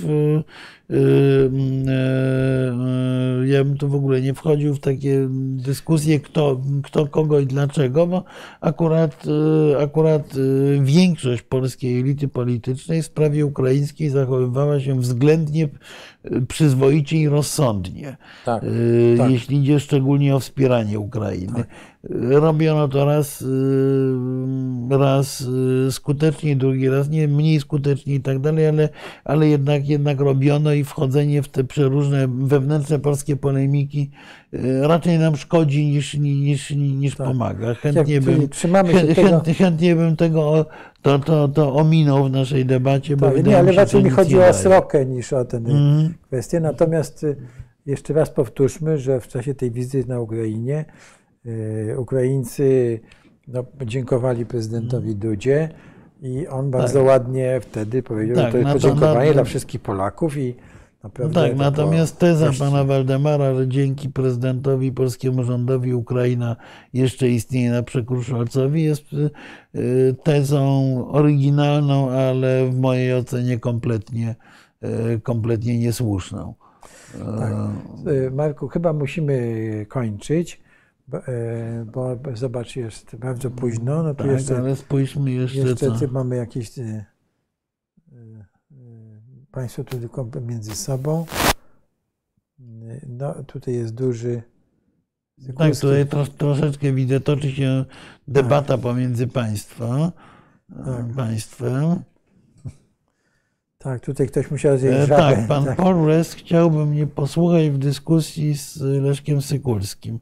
Więc ja muszę powiedzieć, że e, ostatnie wypowiedzi doktora Sykulskiego troszeczkę go wyłączają z tego głównego nurtu debaty publicznej, kiedy on ma prawo oczywiście do tego, ale e, kiedy on no, dość wyraźnie broni racji rosyjskich w konflikcie, który przynajmniej wyraża zbyt daleko idące zrozumienie dla racji rosyjskich w tym konflikcie. Debata jest otwarta, ale muszę powiedzieć, że e, no, nie mam ochoty tłumaczyć, że e, że białe jest białe, a czarne jest czarne, Tak, no, mówiąc, mówiąc tak. klasykiem. Więc o ile cenię jego wcześniejszą twórczość geopolityczną, bardzo często się nią nie zgadzając, o tyle muszę powiedzieć, że teraz byłoby mi trudno usiąść do, do, do debaty. Yy, Bo, bo ta debata ma również pewien, yy, ten spór ma jednak bardzo mocny taki czynnik moralno, mo, mo, moralny, Ale- a nie tylko gołej geopolityki. Tak, ale wiesz, ale mi te tezy pana Sykulskiego, wiesz, y, one są jakieś od czapy, moim zdaniem. No, więc, yy, więc wiesz, to- jest to, w wiesz, mojej ocenie jest to poszukiwanie na siłę oryginalności. właśnie, oryginalności i, takiej, Yy, i takiego ale- związku z Rosją, który nie istnieje praktycznie, tak? Czy takiego usprawiedliwienia Rosji? Tu pada, pada propozycja Andrzeja Nowaka, więc ja muszę powiedzieć, że ja. Andrzej Nowak jest, profesor Andrzej Nowak jest moim starym kolegą jeszcze z czasów studiów i y, wielokrotnie y, publicznie dawałem wyraz temu, że niesłychanie wysoko ceni jego kompetencje, szczególnie rosyjskie. No tu nie chcę wchodzić w szczegóły, ale naprawdę, e, naprawdę miałem okazję i publicznie, półpublicznie to doceniać, ale ja, ja muszę powiedzieć, że ja bym raczej najpierw chętnie podyskutował z profesorem Mędrzeckim i Tak. mam nadzieję, że go namówimy na rozmowę. Tak, może za, za tydzień. E, Natomiast, e, natomiast muszę powiedzieć, że e, Andrzej Nowak e, od pewnego czasu mm, niekoniecznie rozdziela profesję wybitnego historyka od profesji politycznego ideologa i tutaj y, tu, tutaj mogą powstać mielizny, y, mielizny dysku, w, dyskusji trudne do przebrnięcia, jak mówię, y, przy bardzo długiej, bardzo starej naszej przyjaźni. Jeżeli już y, ulubiona odmiana jabłek, papierówka. Tak? tak. To stara odmiana. Tak. Już nie istnieje. No. Jonatan teraz jest. Także. e, Moje to były kosztele. Ja się zażegnałem kosztelami. Już też e, właściwie nie istnieje. Dobrze, słuchaj, bo E, musimy. Pan Dyner, nie zgadzając się, nie. Znaczy, ja bardzo rzadko nazywam czyjeś poglądy głupimi, bo uważam, że każdy ma do swoich poglądów prawo. Natomiast, jak mówię, byłoby mi trudno, y, trudno rozmawiać, ponieważ to by zahaczało o pewien spór o imponderabilii, a ten jest zawsze bardzo trudny Tak, y, do, do, do do- rozstrzygnięcia. Stosunek do Zachodu pana profesora Nowaka jest dla mnie też taki Nie, no, znaczy, dziwny. znaczy nie, no, no, no nie, w wypadku mówienie- profesora Nowaka to to jest, to, to jest no, jakby uzasadnione pewnymi, y, pe, pewnym podejściem do historii. Mnie raczej razi to, że y, y, to, że on mówi o zdradzie Zachodu czy różnych innych rzeczach, ma prawo, niekoniecznie się musimy Tak. zgadzać. Natomiast e, jak pojawia się odwołanie do Donalda Tuska i różnych partii politycznych, to uważam, że jest to trochę odchodzenie od profesji historyka, a sam Andrzej Nowak politykiem w pewnym momencie, jak padały wobec niego takie propozycje, być nie chciał. No to tak. albo, albo. Tak. Tak, profesor Nowak ma bardzo ciekawą wypowiedź, a nagle mu się w to włącza Adam Michnik, Gazeta Wyborcza, albo do nas Tusk. Tak, tak nie z gruszki, z pietruszki. Tak, tak, tak, to jest, strasznie to jest dziwne, moim zdaniem. No. Więc, więc yy, znaczy ja, ja powiem inaczej, nie chciałbym w trakcie publicznej debaty narażać na szwank naszej starej przyjaźni. O. Dobrze. Jeszcze ostatnie pytanie. Czy kiedykolwiek Ukraina dostanie ten sprzęt, żeby razić e, teren Rosji? E, mam, nadzie mam, nadzieję, że tak. Jeżeli nie dostanie, to może być z tym problem. E, natomiast cały czas Ukraina słyszy od swoich partnerów zachodnich, że uderzenie na terytorium Rosji, Rosji właściwej, a nie Rosji a nie terenów, które Rosja okupuje i uważa za swoje, e, jest wysoce ryzykowne, bo może podnieść ten poziom e, drabiny eskalacyjnej. Myślę, myślę, że był to zresztą jeden z, e, jeden z elementów rozmowy szefa CIA w, mhm. z prezydentem Zełenskim tak naprawdę. Że on, znaczy, ta, ta wizyta szefa CIA była po to, żeby po prostu między innymi znaczy, myślę, myślę, że głównie po, poinformować, ale na pewno e, ja, nie, ja nie wiem, czy nie będzie. No, ja e, po prostu musiałbym się nad tym, nad tym jak rozmawiać. Właśnie zastanowić, no, bo to. Pan Dyner, no, muszę powiedzieć, że Panie Janie Józefie, ja znam profesora Nowaka, e, wstyd mówić ile lat, ale 40. Mm, e, I to nie jest tak, że, że nie mieliśmy, przez te 40 lat się wielokrotnie kontaktowaliśmy. Kto kogo mógłby uczyć savoir vivre, tutaj skłonny byłbym y, dyskutować, ale wydaje mi się, że y, być może y, jesteście Państwo zainteresowani kursem protokołu dyplomatycznego, to możemy o tym rozmawiać, ale jeżeli nie, to, to, to, no, ale... to jest, jest to rozmowa dość pusta, tak. kto kogo może uczyć savoir vivre. Tak, tak ale nie, może nie, nie wchodźmy w to. Tak, że... Czy pan Robert Tomidalski, pan Geremek był gorszy? E, profesor Geremek w pewnym momencie bardzo jasno przeszedł granicę, deklarując, że jest politykiem. To jest co innego zupełnie. Po prostu e,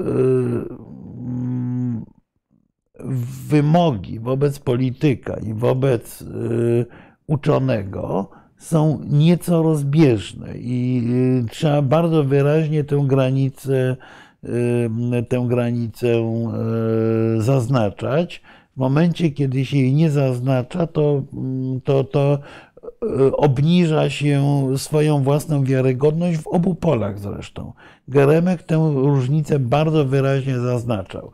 Ja się przez lata z profesorem o różne rzeczy spierałem, ale muszę powiedzieć, że e, te spory odbywały się, a no właśnie, żeby zacytować naszego e, miłego rozmówcę, te spory odbywały się na takim poziomie, którym, którego mogliby się uczyć niemal wszyscy dzisiejsi dyskutanci na polu politycznym. Mhm.